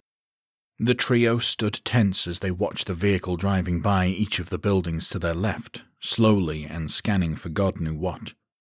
"Fuck my life, man," Ace groaned, as the jeep parked in front of the building they were in. "Just fuck, fuck, fuck." Dante turned away from the window. "We got this." "They're fucking mercenaries, man," Ace cried. "We should hide." Katie raised a hand. "I agree," she said. "If we don't fight our way out of here, we may never leave," Dante countered, shaking his head. "I really think we should hide," Ace replied, though his voice was less forceful. Katie took a deep breath. "Why don't we do both?" she asked. "We'll hide in here and fight if we need to. Maybe they're just going to peek in and keep moving." They stared down at the vehicle and watched three mercenaries get out. The men took a moment to stretch and appeared to be talking between themselves. "Okay, we're going with Katie's plan," Dante said, and pulled out the handgun he'd taken from the floor, checking to make sure there was still ammo in it. "You know how to use one of these?" he asked, holding the gun out to Katie. She shook her head. "Not really." "Then here's hoping we're just being overly cautious," he replied. "I want you to keep this out of sight until you absolutely need it, understand?" She reluctantly took the weapon, turning it over in her hand. "So, what's the plan?" Ace asked, putting his hands on his hips. Dante pursed his lips as he gazed back out the window at the trio approaching the building. "Looks like you get to hide after all," he said. Chapter five. Katie stood nervously in front of General Whitley's desk, looking directly at the door. Her hands were on the desk just a few inches from the handgun that was positioned behind her. She strained her ears as the voices downstairs laughed and carried on, the sounds of glass shattering in between. "They're breaking stuff," she thought, imagining a couple of boisterous guys tossing computer monitors around the office. "Maybe this isn't an official patrol, just some guys blowing off steam. We might be okay." Her wishful thinking vanished as she heard the echoes of footsteps in the stairwell at the end of the hall. In the empty building, the sound easily carried. The voices got louder as they opened the door, heading up the hall. Katie tensed, every muscle in her body on edge. She knew they'd be found. She clenched her jaw as they came down the hall, footsteps getting louder and louder. Occasionally, there was a boom of a door being kicked in as they checked the offices along the way. "And now, gentlemen, let me introduce you to a coward who took the easy way out," one of the men bellowed and kicked in the general's door. Three large men stood there with assault rifles, stopping short at the sight of Katie standing there. The leader immediately leered at her, sauntering into the room. "Well, look what we have here," he drawled, licking his lips. "Now, what's a pretty young thing like yourself doing up here all alone? I think she could use some company, don't you?" the second guy drawled as he slid into the room. The third smirked and chuckled. "Oh yeah," he added, "lots of company." Katie's heart hammered as they approached her. Three predators with their sights set on hers. Two handgun hammers clicked and Ace and Dante stepped out from the corners flanking the door. "The lady has all the company she needs," Dante said, voice like ice. The mercenaries froze in their triangle formation, the first one at the tip glancing over his shoulder. "Looks like we got a tough guy over here," he said as he raised his hands and then cocked a brow at Dante's face. "Whoa there, brother. And I thought I was having a bad day. You let us go and I can have the doc take a look at your face." "I'm good, thanks," Dante replied. One of the guys in the back scowled, keeping his hands high. "You guys have any idea who the fuck we are?" he demanded. "Nothing but a bunch of hired goons," Ace declared. The scowling mercenary glared at the short redneck. "Better than being a punk-ass bitch like you," he said with a sneer. Ace growled and the lead mercenary took a deep breath. "Let's all settle down now and talk this out," he said firmly. "No reason for anybody to get hurt, or worse." Dante cocked his head. "Somehow, I doubt you're going to just let us go," he said. "Well, whatever fucked up your face didn't fuck up your brain," the mercenary replied. "No, we're not going to let you go." "Bold statement when we have guns on you," Ace declared. The sneering mercenary in the back ran his tongue over his teeth. "Boy, you ain't gonna be hot shit in a minute when I have you bent over that desk," he warned. Ace clenched his jaw. "As I was saying," the leader continued, rolling his eyes, "no, we aren't going to let you go.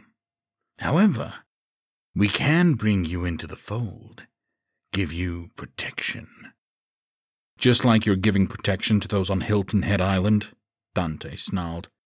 The mercenary chuckled, shaking his head. "You're the jumper, aren't you?" he asked, amused. Dante blinked at him in surprise. "Don't look so shocked," the man continued. "That little maneuver's been quite the story floating around the base. Not every day a man does a high dive from a bridge and survives. Looks like I owe Marcus five bucks. Dante smirked. I would say I'm sorry for costing you money, he drawled, but kind of your fault for doubting me. No apology necessary, the mercenary replied. Not like that money is good for anything these days anyway. More of a pride thing, really. But now that I know who you are, I'm pretty sure I can get you a job if you want one. The guy in the back winked at Ace. And don't worry, Cupcake. I got a job for you, too, he said, blowing the redneck a little kiss. You listen here, motherfucker, Ace snarled, and walked right up to the guy, pressing the gun against his temple. Before Dante could protest, the mercenary reacted immediately, spinning around and smacking Ace's arm out of the way, causing him to pull the trigger. The shot was deafening in the small office, startling everyone. The mercenary took advantage of the distraction and struck Ace, causing him to drop the weapon to the ground. The redneck fought back, delivering a couple of blows to the side of the mercenary's head. Despite his smaller, wiry frame, he managed to get force behind his hits. The lead mercenary hit the floor as Dante opened fire. His first shots missed, but he quickly turned his attention to the third guy who raised his assault rifle. Dante managed to hit him in the chest with three rounds rapidly, dropping him. The leader stayed low as he lunged for Dante, tackling him. They slammed into a bookcase, the impact causing Dante to drop his gun. Ace continued fighting with all he was worth, but his opponent managed to deflect and block every blow. The mercenary sneered as he batted his arm away.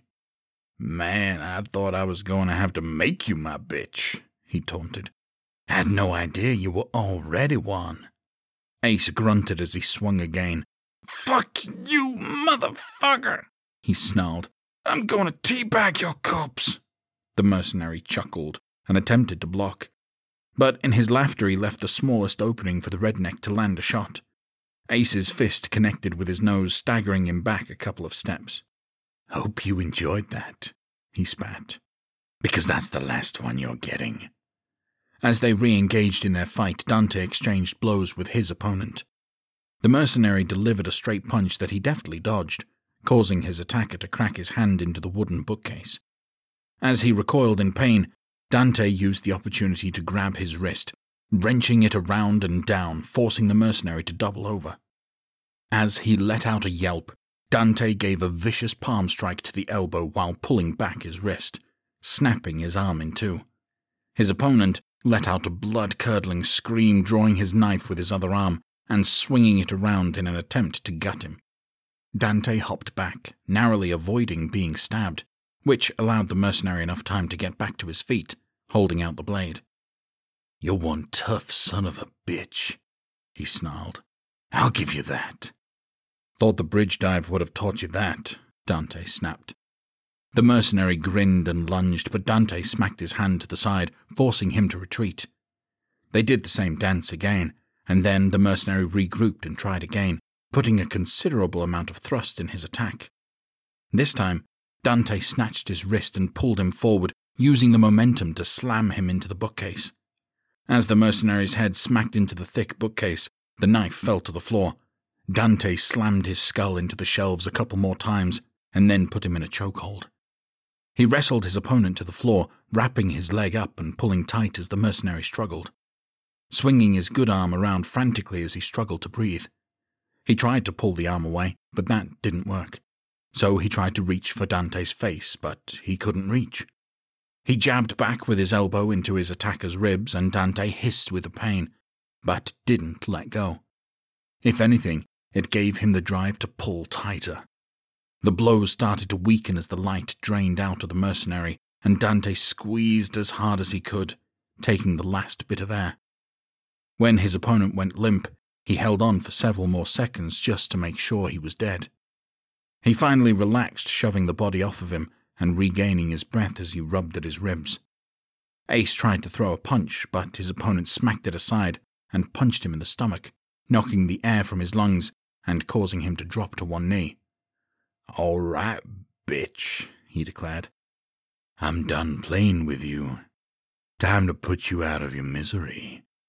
He pulled out his knife, raising it up as if he were about to impale it into the top of the redneck's head. A single shot rang out, and one of the paintings on the wall exploded as the bullet whizzed by his ear. The mercenary startled and glanced back at Katie, standing there shaking as she held up the gun. The anger in his eyes caused her to lower her arms in fear, and he pointed the knife at her. "Oh, don't worry, sweetheart," he cooed. "I got something for you, too." Ace pulled his own knife and stabbed up from a kneeling position, burying it into the mercenary's gut all the way to the hilt. Giving it all he had, the blade tore up several inches of the man's torso. The mercenary dropped his knife and fell to his knees, mouth open in shock.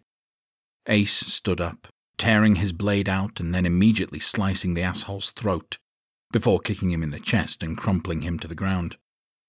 And then, as promised, he stood right over the mercenary's face and bobbed his crotch up and down. "Yeah, who's the bitch now, motherfucker?" he growled. "Ace!" Dante snapped as he got up from the ground, glaring at him. The redneck straightened up and stared down at the corpse as the light disappeared from his eyes. He hocked a massive loogie across the mercenary's face. "Bitch!" He turned back to Dante, raising an eyebrow. "You okay, Scarface?" he asked. Dante grabbed him by the shirt, jerking him close and speaking an inch away from his face.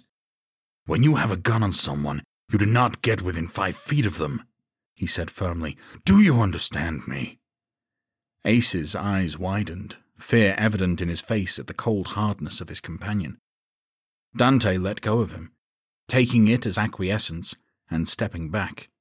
"Come on, we gotta get the hell out of here," he said. "Get their guns and ammo and move." He gave Ace a supportive smack on the back, and the redneck breathed a sigh of relief before joining him in looting the dead. Dante turned to Katie as he slung an assault rifle strap over his shoulder, noticing that she hadn't moved an inch since firing her one shot. He stepped over and gently pried the gun from her hand, shoving it into the back of his pants. "We gotta go," he said quietly. "Come on." She nodded, snapping out of it, and took a deep breath. Following the duo out of the office, they thundered down the stairs and burst outside, looking around to make sure nobody else was around. "Guess nobody heard the shot," Dante said. Ace jogged over to the jeep that the mercenaries had arrived in. "What are you doing, man?" Dante demanded. Ace didn't answer and simply got into the driver's seat, finding the keys still in the ignition. He started it up and drove around to the back of the building, parking it by the fence. As he jogged back out to where Katie and Dante stood in the open, the latter spread his arms. "What the hell?" he asked. Ace shrugged. "Figure it's someone comes looking for them. They won't immediately know this is where they are," he explained. "Good work," Dante agreed, nodding. "Now let's get to the truck." Chapter six. When they reached the truck, they threw the guns onto the floorboards and squeezed into the cab. Ace fired up the vehicle and pulled off of the curb, moving at a steady but not overly fast pace, so they wouldn't attract too much attention to themselves. When they reached the turnoff, he stopped at the intersection, looking both ways. Thankfully, there were no other vehicles around, and he pulled out, heading away from the base. The tension in the cab was palpable, the trio still on edge from the encounter. Dante looked over his shoulder almost completely sideways in the seat to watch behind them for anything following. As they drove, he didn't see a single vehicle, only the occasional pack of roaming zombies, a few attempting to follow but falling behind. "Anything?" Ace asked. He shook his head, finally turning around to face the front. "Looks like we're in the clear," he said. "Man, I'm so sorry about fucking up back there," the redneck moaned, rubbing his cheek with one hand. "Don't worry about it," Dante replied. Ace shook his head. "No, I'm serious, man. I could have gotten us all killed," he insisted. "Lucky for us, you were there to handle things. Where the hell did you learn all that stuff anyway?" "Spent a few years doing M M A training," his companion replied. "Like that pay-per-view cage-fighting stuff?" Ace let out a low whistle. "Oh, hell yeah. That shit is almost as good as wrestling." Katie rolled her eyes. "You know wrestling is fake, right?" she piped up. Ace slammed on the brakes, lurching them all forward. Katie braced herself on the dashboard, staring at him with wide eyes. "Okay, okay, I'm sorry. It's real," she said quickly. "Just please keep driving." "No, it's not that," Ace said, putting up a finger. "Although, when we get back, I'm going to show you that Hell in a Cell match when mankind gets thrown off the top and ends up with a tooth shoved up his nose. Then we'll see if you still think it's fake." She raised an eyebrow. "Then why did you stop then?" Ace pointed to the grocery store that they'd passed on the way in. There were still a dozen zombies in the parking lot, though none of them had noticed the truck yet. "Are you crazy?" Katie blurted. "We gotta get out of here." "Scarface, are you positive you haven't seen anybody following us?" Ace asked. Dante shook his head. "Just some zombies, but we lost them a mile back," he replied. Ace turned to Katie. "We need food, badly," he said quietly. "Then we'll go somewhere else," she insisted. The redneck looked to Dante, a pleading expression on his face. His companion pursed his lips, contemplating for a moment. "Park around back," he finally said. Ace cut the wheel hard and headed into the parking lot, smacking into several zombies as he headed to the back of the store. Katie chewed her lip, wringing her hands in front of her with white knuckles. "Ace is right. We need food," Dante said gently. "Chances are they're going to have this whole area on lockdown once they find their men. Same with the Hilton Head area. We might not have another chance to get food for a while." She swallowed hard, giving a begrudging nod. Ace smacked into a few more ghouls as he pulled up against the back of the store, parking between two large transfer trucks that were backed into loading docks. Dante quickly hopped out of the truck and used the rear tire to vault himself up into the bed. Katie shuffled across the seat, but Ace reached out and put a hand on her arm. "Give him a minute," he said. He reached behind the seat and pulled out the crowbar, opening the back window to pass it through to Dante. Katie turned and watched as the large man readied himself for the zombies that were closing in. Just like before, he smacked them down quickly, clearing the way with a pile of zombies. "Come on, let's get in and out," he said, and jumped down from the bed to the pavement. Ace and Katie got out, and Dante reached into the cab to grab an assault rifle and lead the charge to the back door. He pulled on it, surprised that it was unlocked. "Guess they got hit while unloading," he muttered, and readied the crowbar. Ace kept his assault rifle at the ready, and the trio headed into the loading dock. There was blood everywhere, with multiple signs of struggles around overturned furniture and busted shelves. They were about three feet inside when Dante stopped them. He knelt down and smacked the crowbar several times on the concrete floor, sending a loud clang throughout the cavernous room. A few seconds later, four zombies rushed towards them. "Hit them!" he declared. Ace flicked off the safety and squeezed off several rounds, clipping a few ghouls in the head. Two continued to race towards them, and Dante lunged forward, braining one with the crowbar, as Ace took the other one out with a bullet. With the room seemingly clear, Dante banged the crowbar on the ground again, waiting for a response. Moans and crashes erupted from the retail area, and he moved forward to the swinging double doors that led to the store. A zombie wandered by, looking around frantically for the source of the sound. As soon as it cleared the opening, Dante held up a finger to signal to the other two to stay put.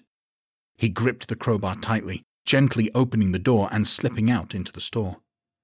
He moved slowly towards the ghoul, sneaking up behind it as it looked around for a target. Before it could swing around to see him, he smacked it in the side of the head, sending it to the ground. It twitched around, so he stabbed the tip into its skull, ending it. He moved up one of the aisles to the main portion of the store, a big aisle near the registers. He spotted five more zombies by the front doors, but nothing else. When he turned to go back to the doors, he saw Ace had moved in, standing at the far end of the aisle. Dante motioned for him to stay put, then used some hand signals to let him know that there were five zombies ahead, and he was going to lead them his way. Ace raised his rifle into firing position. Dante smacked the crowbar on the ground, which immediately gained the attention of all five zombies.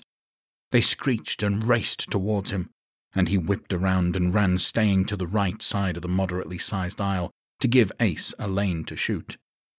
As he grew close, The redneck unloaded. By the time Dante reached his side and turned around, all but two of the ghouls were gone, and they were within ten yards. Ace lowered his gun and drew his knife, and he and Dante lunged forward in unison with well-timed melee strikes to the head, dropping them both. See? Guns work at a distance, Dante teased as he sheathed his blade. They're not like knives. Ace rolled his eyes. You're an asshole, you know that? He asked playfully. So I've been told, Dante replied, smirking as he clapped him on the back. Come on, let's get shopping. They headed back to the loading dock, where Katie emerged with three shopping carts. Found these in the back, she said, separating them. Should help us get loaded up. Focus on non-perishable goods, Dante instructed as he took his cart. Dry pasta, ramen, canned goods. Ace chuckled as he took his. So, basically we're shopping like a broke bitch on W I C. Katie gaped at him, shaking her head. My, my, she breathed. Aren't we the offensive one? Oh, honey, I'm like an offensive onion, Ace declared, puffing out his chest. There are so many layers to peel back. She rolled her eyes and shook her head. Good to know we all have something to look forward to, Dante said dryly. Now, come on, let's stock up. The trio broke apart, each taking an aisle to throw various goods into their carts, moving with haste. The quicker they got out, the better. Chapter seven. The shopping spree had been going on for ten minutes or so, with the back of the truck being loaded down with goods. Dante headed out of the back door with another cartload, rolling down the stairs and putting the cart next to the truck. Ace finished up with his and glanced down into Dante's hall, raising his eyebrow. What in the hell is that? He demanded, pointing to all the flour and mesa. You've never baked stuff from scratch before, Dante replied with a shrug. The redneck wrinkled his nose. I mean, I've punched holes in the top of the plastic on my Hungry Man dinners, he drawled, but I'm guessing that don't count. Dante chuckled as he started hucking bags of flour into the bed of the truck. Ace grabbed a pack of mesa and studied it curiously. Makes great homemade tortillas, Dante explained. Ace put up a hand. So, wait, he said. You know how to cook, too? Well, with my obvious setbacks, I have to make up for it in other areas. His companion winked his one eye. Ace chuckled. Shit, man. Lily is going to be all over you, he said. Man, you've known me less than twenty-four hours and you're ready to hitch us together, Dante said, grunting as he heaved another giant bag of flour into the truck. Are pickings really that slim around these parts? The redneck shuddered. Yeah, you should see some of the losers she's dated, he said. If some of them had washed up on that island instead of you, they would have fed her to those things just to save themselves. You didn't even know her and you fought for her. That's good enough in my book. Fair enough, Dante admitted, and hefted the last bag in. He gave it a hearty smack. Unless we're strapping stuff to the hood, I think we're full, he declared. Let's get Katie and get the hell out of here, Ace said. All of a sudden there was a roar of an engine out front of the store. Both men tensed before grabbing their assault rifles and rushing back inside. They tore through the loading dock, stopping at the swinging doors. Head that way, Dante instructed. You do one pass, down and back. If you find her, great. If you don't, then you get back to the truck. Ace nodded. What about you? He asked. I'm going to have to do the same, he said, swallowing hard. We have a lot more people relying on us than just her. They need that food. Ace shook his head, but he knew that his companion was right. Neither of them wanted to have to leave someone behind, but there was more at stake here. The two of them broke apart and picked a direction. Ace was almost at a dead sprint, pausing only briefly at the aisles to look up them. He grew more and more frustrated with every step. Come on, girl, where the hell are you? He thought, panic rising. When he reached the end, he still didn't see her. He hesitated at the row spotting the fresh produce section at the top of the aisle. Fuck, You're totally the type of girl who's all healthy, he thought, and against his better judgment ran up the aisle, hoping she was there. Sure enough, when he got to the end, he spotted her with her back to him picking through the apples. At the far end of the store, the doors wedged open, and he darted for Katie. He put his hand over her mouth and dragged her down to the ground behind a center display section, holding vegetables. She struggled and panicked, protesting against his palm. Ace held her tight and whispered in her ear, "It's me! We're in trouble! Stay quiet!" That was enough to get her to calm down, and she stopped struggling before patting him on the leg gently to remove his hand from her mouth. They peeked out from behind their cover, down the front of the store towards the door. A moment later, half a dozen armed men entered, one barking out orders they couldn't quite make out. "They found us," Katie hissed, eyes wide. Ace shook his head. "They're not here for us," he whispered, pointing to one of the men grabbing some shopping carts. "They're here for food." She nodded and turned back to him. "Well, let's not give them a reason to look for us," she whispered. She maneuvered to the other side of the display and, without warning, darted from cover, running to the far aisle. Ace gaped at how quick she was, but then froze at the sound of a mercenary yelling, "We got contact!" The redneck peeked out, seeing one of the men raise his assault rifle and move swiftly but carefully towards the aisle. He watched Katie get to the end of it and take cover behind the end. Ace readied his rifle in case the mercenary continued his pursuit, watching him reach the end of the aisle and walk slowly down it, gun raised. He checked the others, who were going about their business, but on guard. "Report!" the man in command barked. The mercenary in the aisle called over his shoulder, "Got a live one!" "Well, put him down quick!" the commanding officer yelled. "We got a lot of work to do." Ace watched the mercenary raise his weapon, taking aim at the end of the aisle. He wasn't sure if Katie was still there or not, but given the kill order, he couldn't take chances. So he broke from cover. He quickly darted across, but caught the eye of someone that yelled, "Hostile!" His target heard it and turned around just in time for Ace to shoot him in the face. "Contact! Contact!" the commanding officer screamed. "Put them down!" Ace practically flew down the aisle just as another mercenary reached the top of it. His attacker started shooting immediately, forcing Ace to slide on the floor just as he got to the end. As he did, Katie reached out and grabbed his arm, pulling him behind the end cap. He didn't speak, simply rolling over and aiming his gun, firing off several times towards the top of the aisle. He missed badly, but forced his enemy behind cover. "Move!" Ace cried, and scrambled to his feet, taking Katie with him. They got about four aisles down when a shot ripped up the back of the store, forcing him to shove her ahead and hit the deck. Amazingly, neither of them were hit, and he scrambled to his knees to fire up the aisle, forcing the enemy behind the other end cap. He adjusted his aim towards the first one, who had now made his way to the back aisle. Ace managed to get off a lucky shot that hit the mercenary in the arm, causing him to drop his weapon. The redneck fired a few more times up the aisle, keeping their other attacker at bay. "The doors to the back are just up ahead. Go!" he cried, giving her a shove before turning to keep up the suppressing fire. Eight bullets later, the gun clicked empty. "Fuck!" He tossed the rifle down in frustration and then ran as hard as he could for the back door.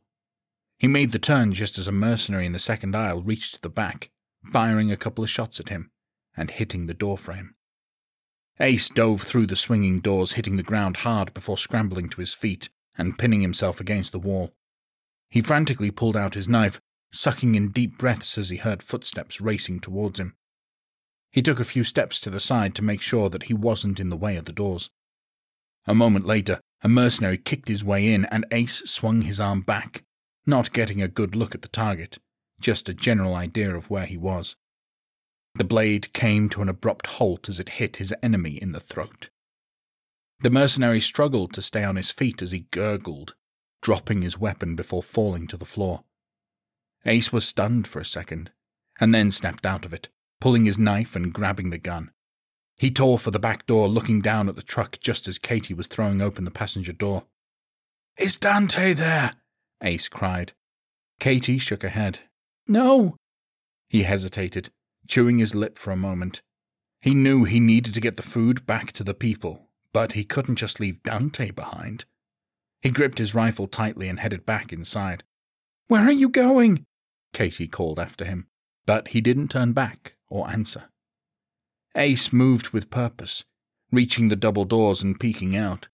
He didn't see any mercenaries, so he slipped out quietly, getting across the back aisle and moving cautiously towards the front of the store. As he grew closer, he heard several boisterous men. "Man, check out the mug on this motherfucker," one bellowed. "You ever seen someone so ugly?" "Not since you picked up that dude in Bangkok," another drawled. "You know good goddamn well that was a woman," the first one snapped. "Shit, man, that's even worse," another cried, and a chorus of laughter erupted from the half-dozen men standing around Dante. "Now, you want to explain to me why you thought it was a good idea to shoot my men?" the commanding officer asked firmly, and Ace's eyes widened at the sight of Dante on his knees. "I didn't start anything," Dante replied coolly. "Just finished it." The officer shook his head, laughing. "Impressive," he admitted. "Most men in your position would be begging for their lives, not making defiant statements like that." "Do I look like the type of person who begs for anything?" Dante asked dryly. "With a face like that, you probably have to beg for pussy from a prostitute," one of the mercenaries said with a sneer. Dante cocked his head. "Nah, a fiver usually does it," he replied. "Oh, and your mum says hi, by the way." The rest of the mercenaries burst into laughter at the expense of their insulted comrade. He didn't find it so funny. "You motherfucker," he snarled, and lunged forward, landing a punch across Dante's face, before his commanding officer pulled him back. "That's enough," his superior declared. He glanced at the front door, seeing the crowd of zombies smacking against it, attracted by the gunfire. He pointed to the offended mercenary and the one next to him. "You two, go make sure that door is secure," he barked. The duo begrudgingly walked towards the door, leaving just the officer and three of his lackeys standing by Dante. Ace knew he had to act fast, or else his friend wouldn't make it out of this alive. He looked down at his rifle, seeing a switch on the side to change it to full auto. He grinned and carefully moved the selector down to it, making sure not to make any noise. "While I appreciate your attitude," the commanding officer was saying, spreading his arms, "unfortunately, my orders are to put down any and all resistance. So I'm afraid this will have to be goodbye." He reached for his holster, but before he could even pull the gun out, Ace fired, letting out a primal yell as he sprayed bullets. The mercenaries didn't even know what hit them, as the bullets shredded the three men flew backwards, made into Swiss cheese. Ace turned towards the front door, firing at the two others, and they ducked, sending the bullets right into the glass. The redneck realized his mistake too late, and the glass shattered everywhere, quickly opening it up for the zombies to rush through. The two mercenaries attempted to panic fire but were quickly swarmed, their screams filling the room as the creatures ripped the flesh from their bones. The officer whipped around and aimed his handgun at the front entrance as several ghouls bypassed the two fallen men and went straight for him. His shots were erratic, hitting torsos and little else. A couple of the creatures broke off pursuit, latching onto one of the men on the ground who was still moving. The officer took careful aim and hit one in the head, but Dante shoved him from behind, sending the asshole face first onto the ground. Three zombies immediately leapt onto him, tearing into his body hungrily. One of the ghouls lunged for Dante, and he used its momentum to shove it past him, getting behind it and driving it down an aisle as it thrashed about. As he passed a shelf of glass soda bottles, he grabbed one and slammed the base of it into the zombie's temple. It took a few blows before the creature clumped down, lifeless. He paused for a moment before Ace whistled at him from the back of the aisle. "What are you watching for, Scarface?" he barked. "Fucking move, man!" Dante tore for him, and the two of them raced out the back of the store. They blew out the loading dock and scrambled into the truck. "My God, what happened?" Katie gushed as Ace turned the truck on, peeling out backwards. Dante looked down and saw the blood coating the front of him. "Don't worry, it's not mine," he replied. Relief crossed her face, but her brow was still furrowed in concern. Ace let out a crazed grunt as he sped along behind the store, before turning up the road. "Well, if those fuckers wasn't going to close off this area before," he declared, "they sure as shit are going to do it now." "You realize you just took down an entire squad of highly trained mercenaries?" Dante asked wryly. Ace laughed. "Amazing what you can do when you realize guns can fire from a distance," he retorted. Dante patted him on the back and then turned to watch behind them as they drove over the wrong side of the bridge to avoid the pileup and get out of Beaufort. He let out a deep sigh of relief that nobody was following them. Chapter eight. Ace pulled into his driveway, and the rest of the group poured out of the front door to greet them. Bailey held her sister's hands, a huge grin on her face, her mother standing behind them. Cam and Philip turned from boarding up the last window, and Lily flew down the stairs to the truck.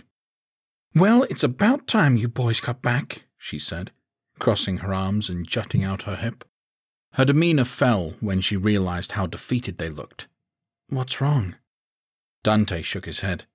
"Military is gone," he said. "Gone?" She gaped at him. "What? How?" Katie jumped down next to Ace and ran a hand through her hair. "They were ordered to retreat," she explained. "We're on our own." "Fuck," Lily declared. "Can't believe the base was empty." Ace tilted his head back and forth. "Not exactly empty." "Yeah, some of those Q X R mercenaries were there," Dante admitted, absently rubbing at his bruised ribs. "Had a bit of an issue with them." She skirted the hood of the truck to get to him, batting his hand away to look at his side. "Easy now," he hissed as she pressed a little too hard. She jerked her hand back. "Sorry," she blurted, checking him over. "It's all right," Dante assured her. "I'm all right." She nodded, stepping back with relief. "Wow, look at all this food," Bailey exclaimed as she peered into the back of the truck. "You guys found a lot more stuff than we did today." Dante inclined his head to Cam and Philip. "Slim pickings at the gas station?" "Pretty much just what was on the shelves," Cam replied. "That back room was so empty they could have rented it out as an apartment." Dante leaned on the truck. "Well, we got enough here that should hold us over for a while." He waved his hand. "Come on, let's get it all inside." Everyone pitched in and unloaded the truck, stacking the goods in the spare room in the house. After they got everything situated, the group slowly filed into the living room. "Now, I'm a firm believer in being up front with everyone," Dante said as he stood facing the couch. "It doesn't do anybody any good to be in the dark about our situation regardless of how bad it is." "Hey, if it's okay," Cam said from the doorway, "I'm going to get the girls set up in the back bedroom with a movie." He waved around a D V D. "They probably don't need to hear this." Bailey nodded and smiled. "That's a good idea," she said. "Hey, buddy, bring that over here, will you?" Ace asked, his brow furrowing. Cam headed over, holding out the disc. "Hope you don't mind," he said. "I saw a stack of D V Ds and looked through it. Thought the kids might like to watch Snow White." "You might be right on that," the redneck drawled, "but you really need to double-check the full titles of the movies in this house." He handed it back, and Cam pursed his lips, squinting and reading Snow White and the Seven Loads. He blinked at it. "Oh, I, um," he stammered. "I'm so sorry." "Yeah, pretty safe bet that if it's in this house, it isn't going to be appropriate for kids," Lily said, rolling her eyes. Ace jerked a thumb over his shoulder. "Don't worry, one of the houses down the street had some kids," he said. "After we talk, we'll run down there and find something good for the tykes." "Girls, why don't you go back into that back room and play together for a few minutes?" Abigail suggested. "Don't touch any of Mister Ace's things." The girls nodded and obediently left, heading down the hallway.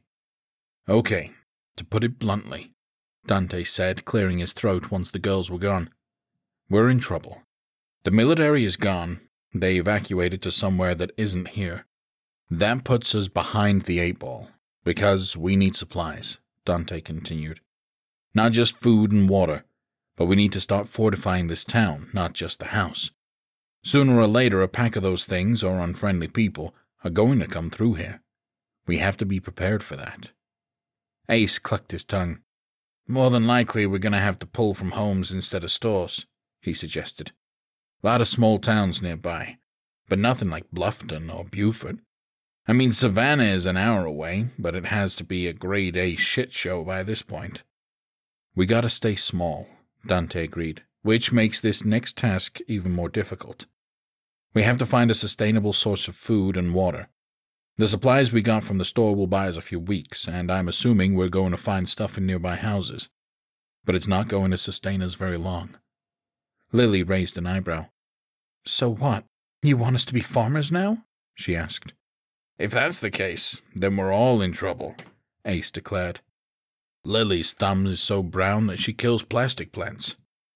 As if you're any better, she shot back. Dante shook his head. Well, if that's the case, then we'd better add library to the list of targets, because we need someone who knows how to grow things, he said. Grow things? Ace trailed off and then blinked as if he'd had a light bulb moment. Holy shit! I got it! Lily's eyes widened. No. Just fuck. No, she waved her hands back and forth in front of her face. Ace shot her an apologetic look, but nodded. Who is it? Dante asked. Lily buried her face in her hands. My ex, she mumbled through her fingers. Oh, Dante replied lamely. Ace kicked up his feet, crossing them at the ankles on the coffee table. Maddox, owner of the biggest indoor pot farm in Hardyville, South Carolina, he announced. Probably the only indoor pot farm in Hardyville, Lily muttered, lowering her hands. Dante sighed. I'm sorry, but if he knows how to grow things, he said gently, we're going to need him if we're going to survive. Yeah, I know, she replied, grunting with frustration. Just, he's a fucking douchebag.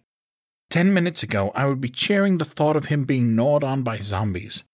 And now we gotta go beg for his help? Ace winked at her. Don't worry, Lil, he drawled. You got a big, strong man over there to protect you from him. Protect me? She snapped. Hell, I could kick Maddox's ass six ways from Sunday. Now, if someone can make me deaf so I don't have to listen to his dumb ass, that would be helpful. Dante stifled a laugh. How far away is Hardyville? He asked. About half an hour south of here, Lily replied. He checked his watch. It's getting a little late to be venturing out, he said. And I think we've seen enough chaos and death for one day, Katie added. He nodded. Ace, what do you say we go clear out one of your neighbors' houses and see what they got? He asked. Mama, you want to help me in the kitchen? Bailey asked, getting to her feet. We'll get something cooked up for everyone. Look for the blue cooler in there, Katie piped up. I know we were supposed to focus on dry goods, but I figured some steaks wouldn't hurt. Ace pointed at her, staring at Dante. I like this one, he whispered loudly as he joined him.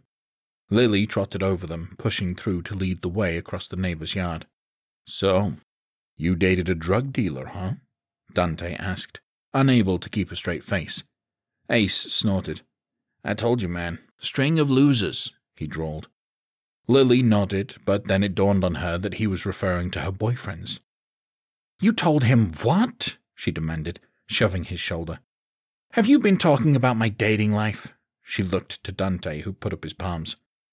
He brought it up, unprovoked, he assured her. Ace opened his mouth, but Lily smacked him, and he squealed before playfully running away. Hope you like the violent type, Scarface, he bellowed. I'm gonna kick your ass, Lily shrieked, chasing him around in the grass. Dante watched them, laughing, enjoying the much-needed light-hearted way to finish the day. The end. Up next, with the realization that they are truly on their own setting in, Dante and the others venture out in hopes of making contact with other survivors in Low Country, Part four. When you need mealtime inspiration, it's worth shopping Kroger, where you'll find over thirty thousand mouthwatering choices that excite your inner foodie. And no matter what tasty choice you make, you'll enjoy our everyday low prices, plus extra ways to save, like digital coupons worth over six hundred dollars each week. You can also save up to one dollar off per gallon at the pump with fuel points. More savings and more inspiring flavors make shopping Kroger worth it every time. Kroger, fresh for everyone. Fuel restrictions apply. Save big on your Memorial Day barbecue, all in the Kroger app. Get half gallons of delicious Kroger milk for one dollar and twenty-nine cents each. Then get flavorful Tyson Natural Boneless Chicken Breasts for two dollars and forty-nine cents a pound, all with your card and a digital coupon. Shop these deals at your local Kroger today, or tap the screen now to download the Kroger app to save big today. Kroger, fresh for everyone. Prices and product availability subject to change. Restrictions apply. See site for details.